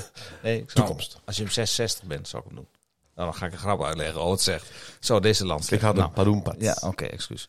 Eh, dus, eh, nou ja, de groeten van de week van Tijmen Mond maken. Heb je nou zelf ook een mooie groet van de week? Dan eh, kun je die gewoon aanleveren. Tag je ons op Komoot. Wij voegen hem toe en je laat op vriendvandeshow.nl slash pedeleurs even een spraakberichtje achter van een minuut. Waarin je je fantastische route omschrijft en waarom iedereen die zou moeten gaan fietsen. Nou, ben je een keer in Canada, dan kun je deze meenemen. Goed, dan gaan we nu naar de route, Bas. Eh, voordat je aan de race begint, heb je de dag voor de race, dan heb je de Race Expo. Wat, wat is dat precies? Ehm, ja, volgens mij, eh, het klinkt een beetje onnuchterend, maar daar moet je misschien niet al te veel bij voorstellen. Ehm, Is gewoon Eh, startnummer ophalen en kennis maken? ja, startnummer ophalen, kennis maken. Die, eh, die mensen daar in het noorden van IJsland, die leven een beetje op, bijna op, de- ik zou bijna willen zeggen op het randje van de beschaving. Er is daar gewoon niet zoveel. Die Mhm. mensen zijn gewoon eh, ergens op een bepaalde manier aan het survivalen. Ehm, en die Race Expo was gewoon je startnummer ophalen, eh, je trekker ophalen. ehm, nog een paar kortingsbonnen voor along the way. Ehm, ik weet het niet eens meer precies wat je allemaal kreeg, maar je kreeg een soort van je starter package, zeg maar. Ja, ja. en dan zet je een, Eh. een trekker erbij in. Dus dat betekent dat je via een GPS eh, kon worden gevolgd. Ja, je hebt een soort satelliet eh, op je fiets zitten die bij, van alle deelnemers bijhoudt, zodat eh, ook het thuisfrontje op, ergens op een kaart kan zien rijden. Ja. Eh, maar je kan ook de andere deelnemers kan je in de smiezen houden, wie er voor je rijdt, wie er Oh, achter echt? je rijdt. aha. Ehm, ik ben daar nooit zo mee bezig. Andere mensen zijn er wat meer mee bezig. En dat, ja, ik hoor vaak van mensen dat, dat de thuisfront het fijn vindt dat ze weten dat je nog steeds aan voor, vooruit, voortgang aan het boeken bent. Ja, nee, tuurlijk. Ja, we kennen allemaal het verhaal hè, van wat er in Australië is gebeurd. Hè, met eh, het ongeval toen met een van die grondleggers van die, eh, hè, die grote... Ja, met Michael Hall. Ja, precies. De, de, sindsdien is dat wel echt wel verplicht, geloof ik, hè, eh, om die eh, trekkers te gebruiken. Nou, die, Of verplicht, maar... die trekkers, die, dat, dat is eigenlijk al leeft dat al veel langer. Eh, gewoon überhaupt in de gaten te houden wie waar rijdt in die Mhm. race. En om te kijken of iedereen zich ook aan de route houdt en dat Ja. soort dingen. Ehm, en eh, ja, ik kan me nog herinneren dat dat ongeluk met Mike Hall gebeurde. En eh, die trekker die bleef maar staan op een bepaalde tijd, 6 uur 22 of zo. Ja. Dat hij voor het laatst was gezien. En ook vier uur later nog steeds stond hij op 6 uur 22. Wat best wel een soort dramatisch was. Ja, ja. Ehm, eh, nee, dus dat, dat gebruik van die trekkers is al eh, heel oud in dit soort races. Nee, oké, oké, oké. Goed. Hebben we weer wat geleerd. Ik wist dat eh, oprecht niet. Ik dacht van, dat heeft dat een boost gegeven om dat te gaan doen. Dan, nou, dan heb je, de, heb je een warm-up ride heb je ook op die, op die dag voor de race. Dan kun je lekker meerijden. Heb je daar nog aan meegedaan? Of dacht je van, nou... nee, want wij kwamen een beetje einde van de dag binnen. Dus we hebben nog uh, ons package opgehaald. eh, zijn ingecheckt in een soort van... eh, er was een soort hotel waar je kon slapen. Maar eigenlijk een oud... Ik een soort jeugdherberg of zo. Ehm, ja, dan voor de duizendste keer je tas nog een keer in en uitpakken. En beslissen wat je wel en niet mee gaat nemen. En, dat, doe jij, dat doe ehm, jij ook wel. Dat, eh, dat is ja, prettig. Dat wij, dat, dat wij het ook Komt, komt weten. ons wel bekend voor, inderdaad. Ja, nee, daar heb ik ook nog steeds last van. En ehm, eh, ja, dat je tas inpakken en eh, eh, je dropbag, dus de tas die wordt meegenomen door de organisatie, telkens naar de volgende stop afleveren. En ehm, ja, dan eh, slapen en de volgende dag, volgende ochtend redelijk vroeg starten. Ja. En dan start je eh, stage one en dan heb je, je rijdt zo'n 10 uur eh, geloof ik. Ehm, ja, je rijdt die fjorden, dus als we naar profiel kijken, je hebt een paar keer een klimmetje, dan moet je natuurlijk zo'n fjord even de inham eh, helemaal eh, terugrijden en dan weer eh, het hoekje om. Maar wat we dan Ja. zien is dat je eigenlijk de hele tijd eh, ja, het fjord in en uitrijdt. Dus je legt hemelsbreed niet zoveel afstand af, maar je, je, slingert een beetje heen en weer. Is dat niet frustrerend op een bepaald moment? Ja, daar word je helemaal gek van. Ik had, eh het was vet jongen, toen we met die eh, IJslander dus met zijn camper heen reden, dan rij je best wel veel groot deel van wat je die eerste dag op de fiets weer gaat afleggen, rij je, rij je heen. En op een gegeven moment de tweede of de derde fjord, dat we een soort he- 20 kilometer landinwaarts rijden, aan het eind een 180 maken en dan langs de andere kant van die fjord weer naar buiten rijden, begon het me een beetje te dagen. Zo van, ja, maar dit, dit, dit gaan we straks op de fiets ook krijgen. En dan rij je hier en dan zie je die weg aan de overkant liggen. En dan weet je van ja, over anderhalf uur, dan rij ik daar. En dan ben ik nog geen steek opgeschoten, maar ben je wel 30 kilometer verder qua Ja. rijden. En als die wind dan soort van de ene kant op meestaat, staat hij de andere kant op 100% tegen. Ja, Dan weet je wat er komt. Ja. Ja, en eh, ja, dat is best wel een beetje een mindfuck hoor. Als je daar. eh, dat, dat, dat- maar dat had ik dus de dag van tevoren in dat campertje me al een beetje gerealiseerd. Zo van, oeh, dit is hoe dat gaat werken, hè? En, maar als je, ik kan me voorstellen, zeker dan hè, met, die, met die lange uren licht, dat het een extra dimensie eh, eraan geeft. Hè, dat je dan ook nog meer eh, soms gefrustreerd kunt raken. Hè. Eh, maar ga je dan letten op eh, het aantal kilometers wat je dan wegdraait of het eh, dichte hemelsbreed komen bij het eindpunt? Oh, ik weet het niet zo goed. Ik heb, eh, ja, ik heb er allerlei soort copingmechanismes voor. Ehm, ik rij eigenlijk altijd op, de, op mijn eh, GPS-apparaat rij ik op de kaart. Uh-huh. Die heb ik op de, de kaartenpagina staan, zodat je ze kunt zien dat je goed op de route blijft. Maar ja, je hebt daar niet zo heel veel keuze. Je kunt niet echt van de route afraken. Nee. Ehm, en ik maak een soort afspraken met, me, met mezelf. Zo van als het eh 1 uur 22 is, dan eh, mag ik pas om eh 2 uur rond. Mag ik weer een keer kijken hoeveel kilometer ik heb afgelegd. Voordat ik doorzet naar het volgende Ja, ja, raampje. ja, ja. Want anders kun je jezelf helemaal gek maken met. Nou, vooral met een gebrek aan progressie. Dat je, dat je denkt dat je alweer heel wat kilometers hebt gereden. En dat je weer eens langs dat kaartje zept van eh, hoeveel kilometer moet ik nog. En dan eh, is er eigenlijk maar heel weinig kilometers van afgegaan. Dus ik, eh, ja, ik maak daar altijd een beetje een soort van hele kinderachtige kleine afspraken met mezelf. Zo van, ja, om twee uur mag je weer kijken. Of als je aan het eind van die fjord bent en je draait om, dan mag je weer kijken hoeveel kilometer je hebt gedaan. ja, ik doe dat ook altijd. Jij ook, Robert? Precies dit soort dingetjes. Ja, ja, ja, of dan ga je zelf eh, jezelf trainen van, nou ja, of trainen, maar dan ga je voor jezelf oefenen. Nou, Oké, over vijf kilometer kijk ik weer op het telletje. Ja. En dan, Ja, ga ja. je, en dan geef een weet je niet en dan denk je, ah, ik ga nu kijken en denk ik, oh, 3,5. Nee, nog niet helemaal. Weet je? Ja. Nou, Ja. ik- Ja, en dat valt er zo vies tegen dat het ja, dan maar 3,5 is geweest. Ja. Weet je wel? Vaak zijn dat de momenten dat ik me dan ook realiseer. Volgens mij eh, heb ik gewoon honger. Volgens mij moet ik gewoon even wat gaan eten. Want dan eh, zit het niet zo lekker meer. En dan, Nee, dan ligt de focus zo op afstand maken in plaats Ja. van, van, van op genieten van de omgeving of Ja. eh, weet ik wat. Ja, dat, dat herken ik ook wel, ja. ja. oh ja. En eh, ik zie een aantal piekjes. Eh, kun je misschien een, eh, ik weet niet, kun je van elke dag een hoogtepunt eruit halen? Of heb je misschien nog een anekdote van dag 1 dat je denkt van nou, Ehm, nou, dag 1 weet ik nog wel dat de eerste cultural stop was een soort van eh, kleine, nou bijna een soort plaggenhut. Ehm, waar een, eh een waffle, eh waffle restaurantje zat, waar je koffie en waffles kreeg. En eh, ja, dat, de- toen waren we denk ik net, ja, net één fjord door of zo. Het was pas twee uur onderweg. Maar dat je echt zoiets had van, oh nou, maar als we af en toe zo'n cultural stoppie eh, pakken, dan, ja, daar geloof ik wel in. Dat, dat is wel echt gek. dat is wel lekker. Ja, ja, dan, Ja. dan heb je echt iets waar je naartoe kunt kijken. Ja, En ben je daar dan echt mee bezig? Dat je, heb je al die hotpots gepakt? Of heb je gewoon maar één of twee keer eh, ergens in gelegen? Eh, nou, ik had, een beetje, ik had me een beetje voorgenomen dat ik. eh, je, de, ze hadden een minimum aantal. Ik geloof dat je er twee per dag moest aandoen. Mhm. En ik had een beetje zoiets van: nou, ik ga ze allemaal aandoen. Dat wordt, mijn, dat wordt mijn ding, deze race. Oh ja. Ik ga ze gewoon, al is het maar voor 30 seconden, maar ik ga ze allemaal stoppen, kijken wat het is. Ja. En aandoen. Heb ik me niet helemaal aangehouden, want op een gegeven moment was er ergens gewoon een strand. En toen had ik zoiets van: nou, dat geloof ik wel. Zo'n mooi Ehm, zwart strand, ja. ja, maar ik heb ook bijvoorbeeld, eh, ja, die eerste dag, de derde of de vierde stop was een, eh, was zo'n hotpot, hotpot eh, zo'n een natuurlijke warmwaterbron. En ja, daar ben ik in gaan zitten. Ik reed toevallig toen op met een Amerikaanse deelnemer, Chess.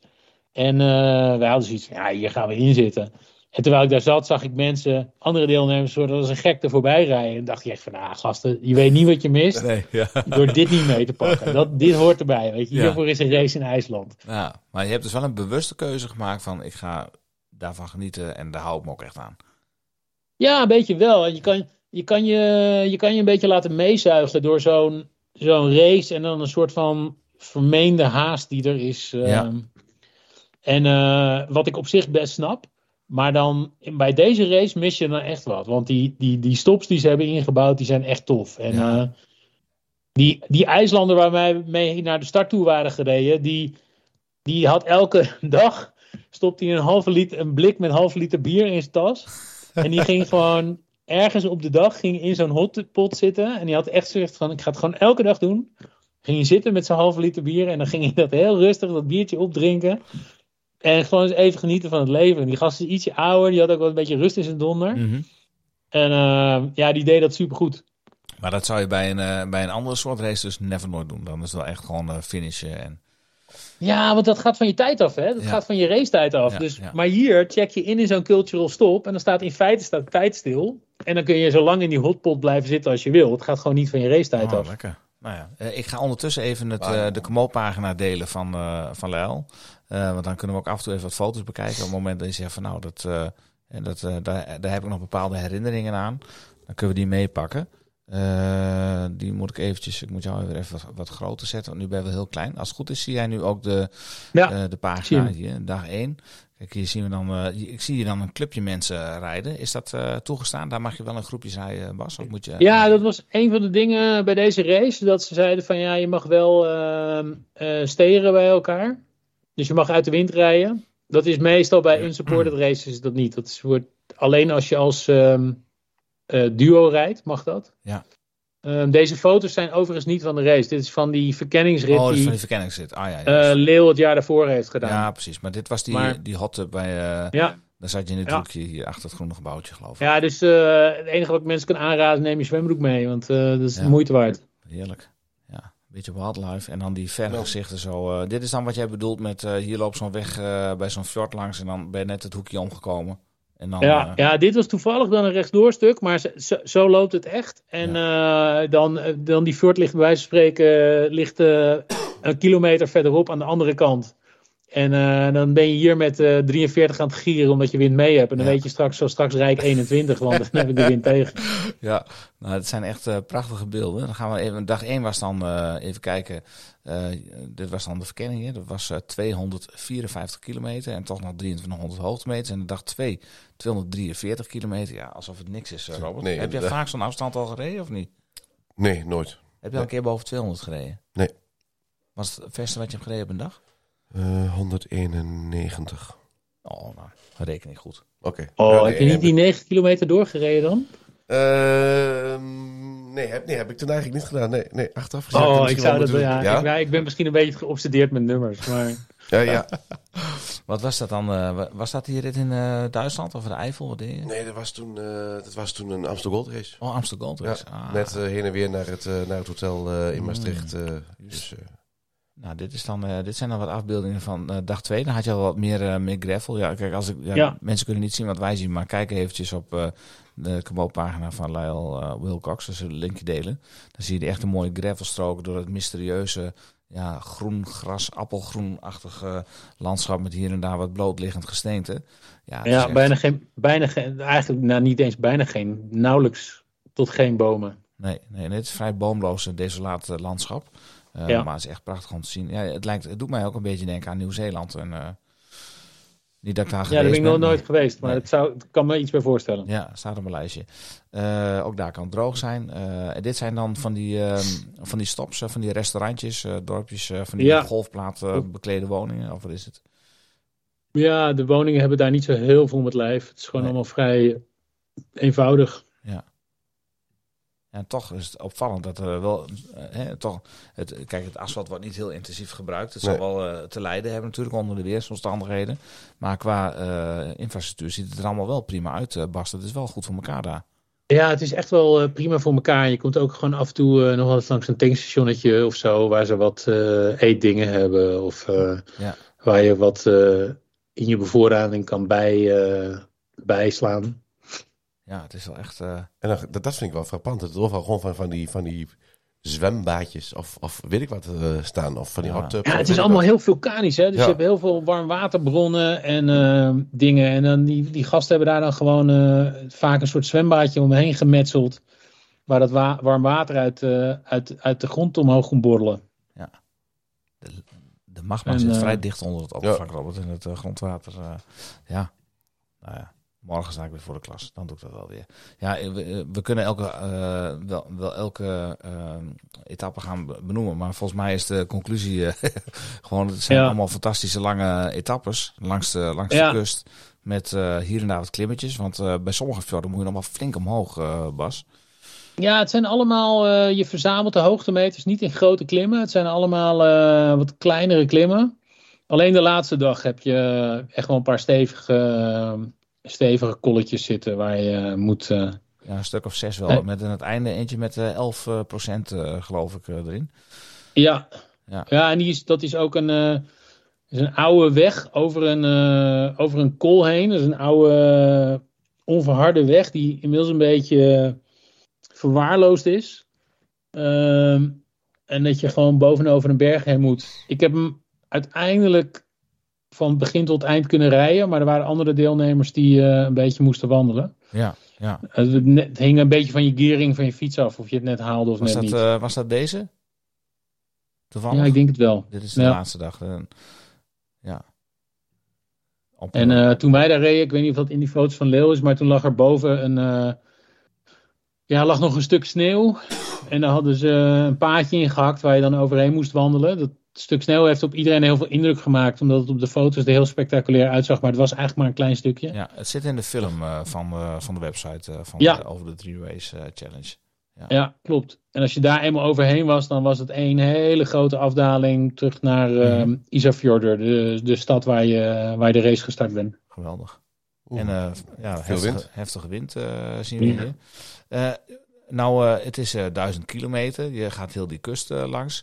Ehm, de mensen die daar wonen, hebben die door wat er aan de hand is dat jullie daar een gravelbiker zijn? Want niet iedereen weet van die, van die tocht natuurlijk. Maar zijn ze allemaal heel behulpzaam? Eh, hoe moet ik dat zien?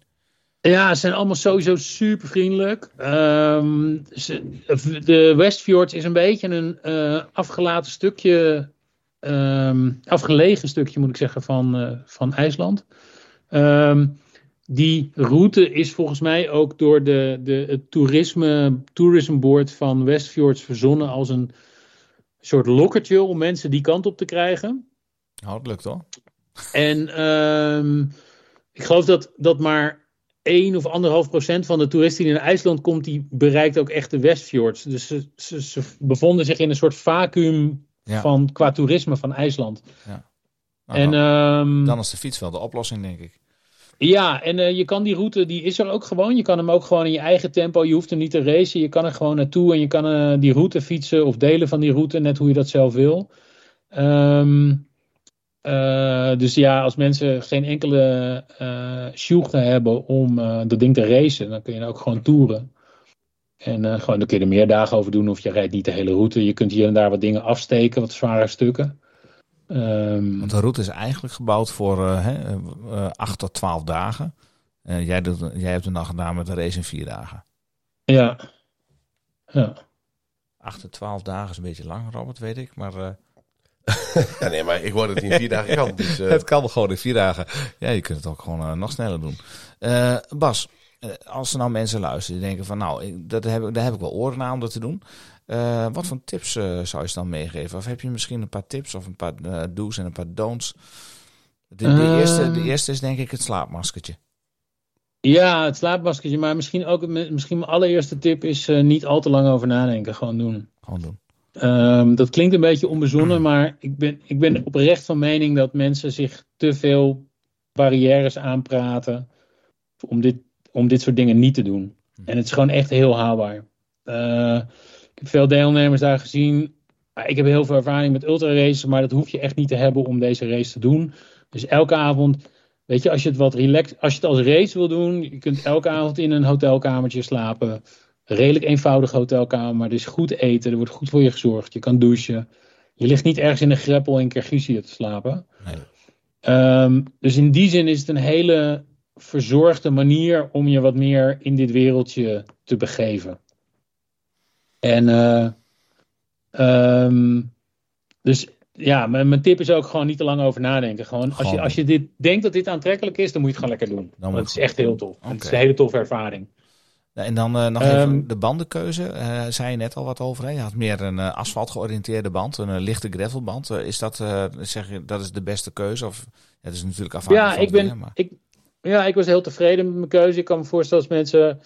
Ehm, ik ben altijd heel comfortabel met afdalen. Dus ik vind het niet zo erg als mijn band wat minder grip heeft. Ik kan me voorstellen dat mensen zeggen van nou, ik neem een band met iets meer grip. Maar dan rolt hij maar wat langzamer op de asfaltstukken. Maar dan, als het onverhard wordt, voel ik me er gewoon wel eh senang bij. Mhm. Ehm, dat zou een optie zijn.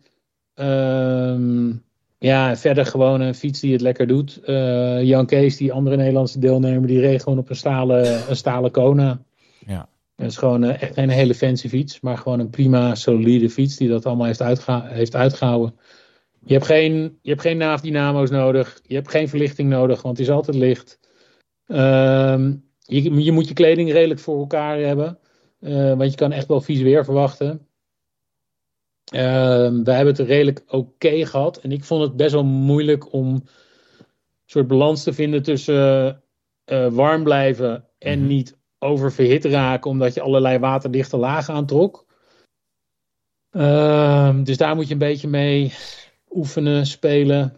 dingen die, uitproberen. een beetje die najaarsstruggle hè, die we in Nederland ook altijd hebben. Hè? Ja. Wanneer, trek je die dikke jas aan en wanneer kun je nog in je zomerjackie? Ja, En, eh, ja. ja. ik, heel vergelijkbaar eigenlijk. Ja. Ja. Ehm, dus ik, ja, gewoon je najaarskit meenemen. Ehm, ja, en verder niet, niet al te moeilijk over doen. Die, die- weet je, ja, je rijdt, eh, wat was het, 250 kilometer per dag die eerste drie dagen. Ja. Maar ja, je hebt elke 50, 65 kilometer zit er iets waar je een kopje koffie kan drinken of een hapje Ja. kan eten. Dus het, zo crazy is het nou ook allemaal Nee, weer niet. nee. Hoeveel fietsbrokken had je bij je? Ehm, twee, geloof ik. Twee. En dat wissel je ik- dan ja, ik- dag? ik- of rij je in twee dagen en dan nog een keer twee dagen? Eh goeie vraag. Dat weet ik eigenlijk niet eens meer zo goed. Ja, ik neem de Grand Guanche had ik één broek bij me, weet je. Ja, ik neem echt altijd heel weinig spullen bij me. Oh dus- ja, dat is dus helemaal niet zo heel gek. Nee, maar dat is helemaal niet heel gek. Nee. Nee, nee, nee. Nee, nee dat is mij ook een keer gebeurd. Oh, nou gebeurd. Nee, je dat had gewoon een tweede broek bij je, toch? Eh, nee, nee, nee. Ik heb één broek bij Ja, had ik een tweede broek bij me? 100 punten. Oh ja, ik had een tweede broek bij me. Maar ik heb zes dagen dezelfde gereden. Tot Ja, ik is met echt 300 prima meter te achter, achterin ging rijden. Ja. Nou, prima te doen. Het was prima te doen. Eh, de, de broek stond niet, wat dat betreft. Maar eh, Hij zat Ja. ook niet fijn meer op een gegeven nee, op een gegeven moment zat hij niet heel... En dan moest ik eventjes uit het zadel, voorzichtig. En dan heel voorzichtig weer gaan zitten. En dan er even Ja. doorheen. En dan, ja, dat is weer Ja, wel een beetje broekenvet, toch? Ja, dat had ik wat meer moeten doen. Maar tijdens de ride had ik hetzelfde weer. Dus eh Ja. Ze hadden gelukkig uh, wonders Je bent gewoon een heel teer mannetje. Ja, daar ben ik. Eh, zoiets als de ride, eh, Bas. eh, eh, wij overwegen om daaraan mee te gaan doen. Eh, zou zoiets voor jou ook wat zijn? Of zeggen, ja, dat is te georganiseerd of dat, dat is te weinig spektakel? Ehm, nee, ik vind het heel tof dat ze het organiseren, maar het is voor mij te, organi- te georganiseerd en Mhm. te, ehm, eh, te afgekaderd. Ja. Ik, eh, ik, zou, ik zou op zich wel vet vinden als ze bijvoorbeeld een versie maken dat ze zeggen van, yo, eh, je start en je finisht. en wat je in de tussentijd doet, zoek je zelf maar uit. Ah, oké. Ehm, en dan zou ik het nog wel lachen vinden, denk ik. Maar en dan de route Ehm. vooraf zelf bepalen of op de dagen daar zelf eh, de route gaan verkennen? Ehm, nou, ik ben niet per se tegen dat je vanuit de race een, eh, een route krijgt voorgeschoteld. Van dit Ja. is de route die je moet volgen. Silk Road Mountain Race in Kirgizië is bijvoorbeeld zo. Ja, daar heb je niks zelf in te brengen. Nee. Ehm, een race als Further moet je veel meer zelf onderdelen van je route plannen. En ze hebben alle, dat heeft allebei hun charme. Ehm, eh, ik vind het op zich wel lekker als ik een soort van eh, uitgekoude route krijg voorgeschoteld. Van dit moet je doen en eh, dat is het gewoon. Ehm, nee, daar heb ik geen probleem tegen. Ik heb wel problemen. Ik, ik vind het wat beperkend als een soort van ja, na 157 kilometer is kamp 1, want dan gaan we met z'n allen op die camping slapen. Ja. Ik denk van Ja. ja. 157 kilometer, come on, let's go. Dan Ja. ben ik net warm. Ja, maar aan de andere kant, Ja. hè, er is ook eh, een groot deel van de mensen die dat heel erg prettig vindt. En die denkt van, oh, dat wordt voor mij de eerste keer. Dus, eh, En dat vind ja. ik helemaal oké. Ja, ja, Dat- ja, ja. ja. Ja, ik ook. Ja, ik vind de andere, wat jij ook benoemt, heeft ook wel zijn charme. Maar ik weet niet of, of wij, of ik daar al aan toe ben aan zoiets. Eh, ik denk dat je als je moet, dat je het gewoon doet. Jawel. Als je moet, dat klinkt zo van, eh, dan doe ik het onder dwang, zo is het niet. Nee. Maar op het moment dan denk ik dat als je daar een keuze van maakt, van ik ga nu eh, eh, deze route ga ik, ga ik doen.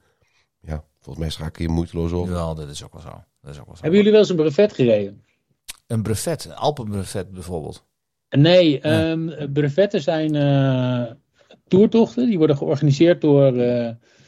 Eh, in Nederland is dat een club die heet randonneurs.nl. Ja, ken ik. Dat ken ik. En dat zijn eh, een soort lange afstands toertochten eigenlijk. Aha. En die heb je in allerlei afstanden. 200 is de kortste afstand. En dat loopt op tot. De standaard brevetten lopen op tot 600 kilometer. En dan heb je nog een paar eh, uitzonderingsgevallen. Die liggen daarboven, rond de 1000 of zo. En ehm, als, mensen, ik, als mensen me vragen van, joh, hoe, hoe kom je nou verder in het wereldje? Dan heb ik altijd zoiets van, als je, als je van op de weg rijden houdt, want brevetten zijn altijd gewoon op de weg, Mhm. eh, moet je brevetten gaan rijden. Dat is echt, er is een hele kalender van, staat op randonneurs.nl, meerdere startplaatsen in Nederland. En eh, wat er dan gebeurt is dat je een 200 rijdt, dan denk je van, huh, 200 gereden. Nou, dan kan ik die 300 ook wel. En dan ga je een 300 rijden. En als je 300 hebt gereden, denk je, huh, 400, dat kan ik ook wel. En Oh, dat is een soort glijdende schaal. Ja? Er gebeurt bij mij iets van binnen. Ik weet niet, heb jij dat ook? Ik heb, ja, bij mij gebeurde... Oh, ik heb geen racefiets meer. Oh, nee, dat kan ook op de gravelbike. Doen we nog wat langer over. Maar ik eh, begin bij mij begint echt iets. We zeggen altijd wel dingen op het lijstje, maar dit kunnen we al vrij eenvoudig doen hè, volgend jaar. Dat, eh, dat kan zeker. Ja, en eh, ons meer IJsseltochtje is ook al eh, 200 plus, hè? Dus Dan moeten we kijken of we daar een buffet aan kunnen hangen. Dat wordt, natuurlijk de nieuwe, dat wordt natuurlijk de nieuwe klassieker. De, wat een buffet. De, Nee, de nieuwe klassieker. Kijk, je hebt de IJsselmeer eh, hè, challenge. Ja? Maar de Meer IJssel wordt natuurlijk de nieuwe wielerklassieker. die je eenmaal Ja, in ja, leven ja, moet je moet hebben. gereden, Ja, ja. Maar daarover later meer, Bas. Bas, ik vind het een hele nuttige tip. Ik Ja. denk dat wij... eh, ik ga straks gelijk even naar Randonneur, eh, eh, de website. En dan eh, eens even kijken waar de dichtstbijzijnde eh brevet is. Leuk. Ja, dus een heel kalender, die loopt over het hele jaar. Dus ehm, Geweldige tip. Ja, dit is echt... eh, hier Ja. kunnen we wat mee. Mooi. Ja, volgens mij ken ik het. Het zijn gewoon de, de, de georganiseerde toertochten met de lange afstanden. En die kun je... ja, er staat al heel lang. En uiteindelijk, de, de, de moeder van alle brevetten is eh, Parijs-Brest-Parijs. Oh, daar heb ik wel eens van En gehoord. ehm, wat zeg je? Daar heb ik wel eens van gehoord. Ja. Ja, dat is het oudste fietsevenement eh, ter wereld dat nog steeds wordt georganiseerd. En eh, dat is 1230 kilometer. En je moet een brevetten serie rijden om je te kwalificeren voor eh, het hoofdevent. Mhm. En dat is eigenlijk een beetje een soort uh, ja, Elfstedentocht, zeg maar. Bijna. Cool. Volgens mij kwam die, die Parijs, Brest, uh, Parijs, die kwam volgens mij laatst, of twee jaar geleden of zo, voorbij in de, in de avondetappe. Oh, ja, ze hij wordt elke vier jaar wordt hij georganiseerd. Dus uh, Oh, 2019, ja. Ja, ja. volgens mij volgend jaar weer, 2023. Ah, was toen niet eh, daar op de muur de Bretagne eh, de aankomst? Was dat in die periode? Nou, dat moet ik je schuldig blijven. Oh, oh. Dat weet ik niet. Nee, mijn brein werkt zo. Maar goed. Eh, Bas, eh, volgens mij eh, heb jij ons van een, een, een, een prikkel voorzien. Die zijn weergaan nog niet ik kent. ben benieuwd, Joyce. Ja, ja, ja. Eh, we moeten sowieso eh, volgend jaar nog eens een keertje een overnachting doen. Hè, van huis wegfietsen en dan een keer slapen buiten en dan eh, weer naar huis fietsen. Daar hebben wij het ook al een keer over gehad, Bas. Een keer buiten koffie drinken, soepje eten en alles. Daar moeten we binnenkort Ja. maar eens een keertje, of daar moeten we maar eens een keer contact over opnemen. Ja, Dat vind ik superleuk, man. Gaan we doen. Super. Eh, nou, ik had verder geen vragen meer, Bas. Jij wel, eh, Robert? Nee, nee. Ehm, ik zei van tevoren epic shit. Ehm, en je hebt hem eigenlijk een beetje afgezwakt. En ik, ik, ik weet niet of het nou helemaal waar... Of tenminste, ik weet niet of het dan, dat gevoel dan klopt. Als jij zegt van hij zit tussen... eh eh eh, wat had je daarvoor gedaan? Uh, dagen. 300. Ja, die. En dat is een mooie opstap naar. Toen dacht ik van, Ja. ah, doe, doe je die, die tocht of die route dan nou niet te kort. Maar ik weet het niet. Ja, weet ik niet. Ik, ja, ik, heb, ik heb zelf het gevoel dat mensen soms te. ehm, in oor, wat is daar het Nederlandse woord voor? Een soort, soort zo'n zo'n zo'n verlammende bewondering hebben Ja, voor ja. zo'n heftige tocht. Terwijl ik denk, het, het ligt echt onder handbereik. Ja. Het is echt niet zo onbereikbaar als veel mensen denken. Nee, nee.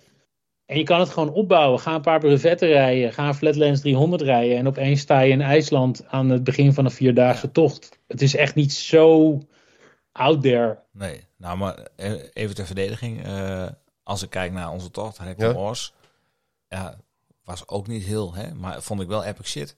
Als ik daarop terugkijk, dat denk ik, sowieso. dus misschien is de Ja. beleving, hè, epic shit van die deelnemer van ja, dit was het tofste wat hij ooit gedaan heeft. Dus Het, was wel, het is wel een van de fietshoogtepunten geweest. eh. als ik, als ik die foto's zie van, van ons toch, maar ook vooral dat in IJsland, dan denk ik al, ja, wauw, dit zul je maar gedaan hebben.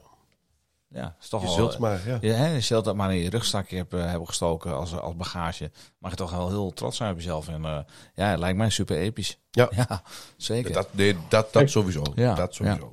Bas, eh, grote inspirator. Bedankt. Thanks man. Ontzettend dankjewel. leuk dat je erbij wilde zijn eh, vanuit Amsterdam, vanuit je winkel. Je mag eh je shop zo eh, afsluiten, zou ik zeggen. En dan, eh, dan kun je de licht uitdoen, want de energierekeningen die, eh, die reizen de pan uit. Dus eh, we willen je Ja. niet op kosten jagen. dan, eh, Ja. Robert, eh, volgens mij eh, hebben we hem dan gehad. Eh, Bas, ontzettend bedankt. En eh, wij, eh, wij melden ons weer als we meer vragen hebben en nog meer van jullie we- willen weten over andere tochten. Hartstikke bedankt. Is goed. Yes. Oh ja, Joe, fijne avond mannen. hetzelfde. Jo, dank je. Nou, eh, Robert, dat, eh, dat was wat. Zullen wij eens even gaan bukken voor, eh, voor de rode fot? Ik heb ook al. De Vot, ultimo kilometro. Ja, Robert, de volgende keer. De volgende keer eh, is nog één keer voor de jaarwisseling kunnen we wat opnemen. Ehm, maar wat weten we nog niet. En dan gaan we al naar eh, eh, de, eh, de Hangover Ride. En dan zitten we al in januari. En dan gaan we eind januari met eh, de koersdirecteur het hebben over de Ride Gravel. The Ride Gravel.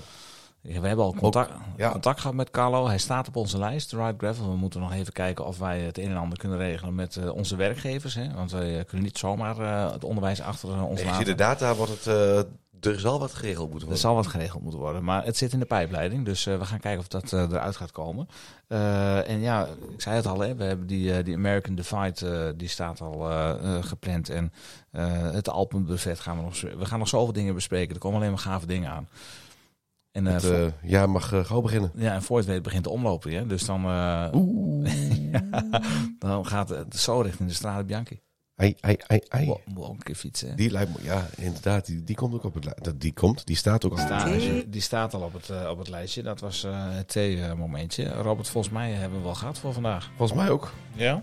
Nou jongen, eh, ik zag je een paar keer wat uh, antifluutjes naar binnen Ja. drukken. Het is wel nodig om je Het stem een stemmetje die gaat nu, eh, ja, morgen Ja. vroeg eh, heb ik hem weer nodig. Het is mijn instrument. Als je me vrijdag maar goed smeert. Dat komt goed. Ja? Oké, Robert, bedankt jongen voor vandaag. Eh, deze podcast werd gepresenteerd door twee favoriete tukkers, Robert Vlim en mezelf, Maarten Visser. En vandaag spraken we met Bas Rotgans over de Westfjords Way Challenge. Volg hem voor meer gave trips, want Bas rijdt overal waar de meeste van ons nog niet zijn geweest. Wij danken Etchondo voor de sponsoring en de kleding van de show. En verder danken wij Canyon, hashtag fiets van de show en partner Komoot. Voor al uw routes en de heerlings voor de heerlijke muzikale ondersteuning. Deze podcast werd mede mogelijk gemaakt door hetskoers.nl, de leukste wielerblog van Nederland en van Vlaanderen. En wil jij nou reageren of een suggestie doen voor een onderwerp? Dat kan gewoon. Sluit je aan bij onze vrienden van de show of op de Twitters en het oh zo hippe Instagram. Jullie kunnen ons dan vinden onder @pedaleurs, @hetskoers, @robertvlim en @hengelaar. Vind je dit een leuke podcast? Laat even een reviewtje achter, dan help je gelijk anderen om ons te kunnen vinden. Spraakberichtjes worden gewaardeerd op vriendvandeshow.nl slash. En ook die laten we horen in de show. En uh, er wordt wel een keer tijd dat er wat wordt ingestuurd, mensen. We dagen jullie uit. Uh, goed gewoon en uh, tot de volgende keer. Ciao. De groeten.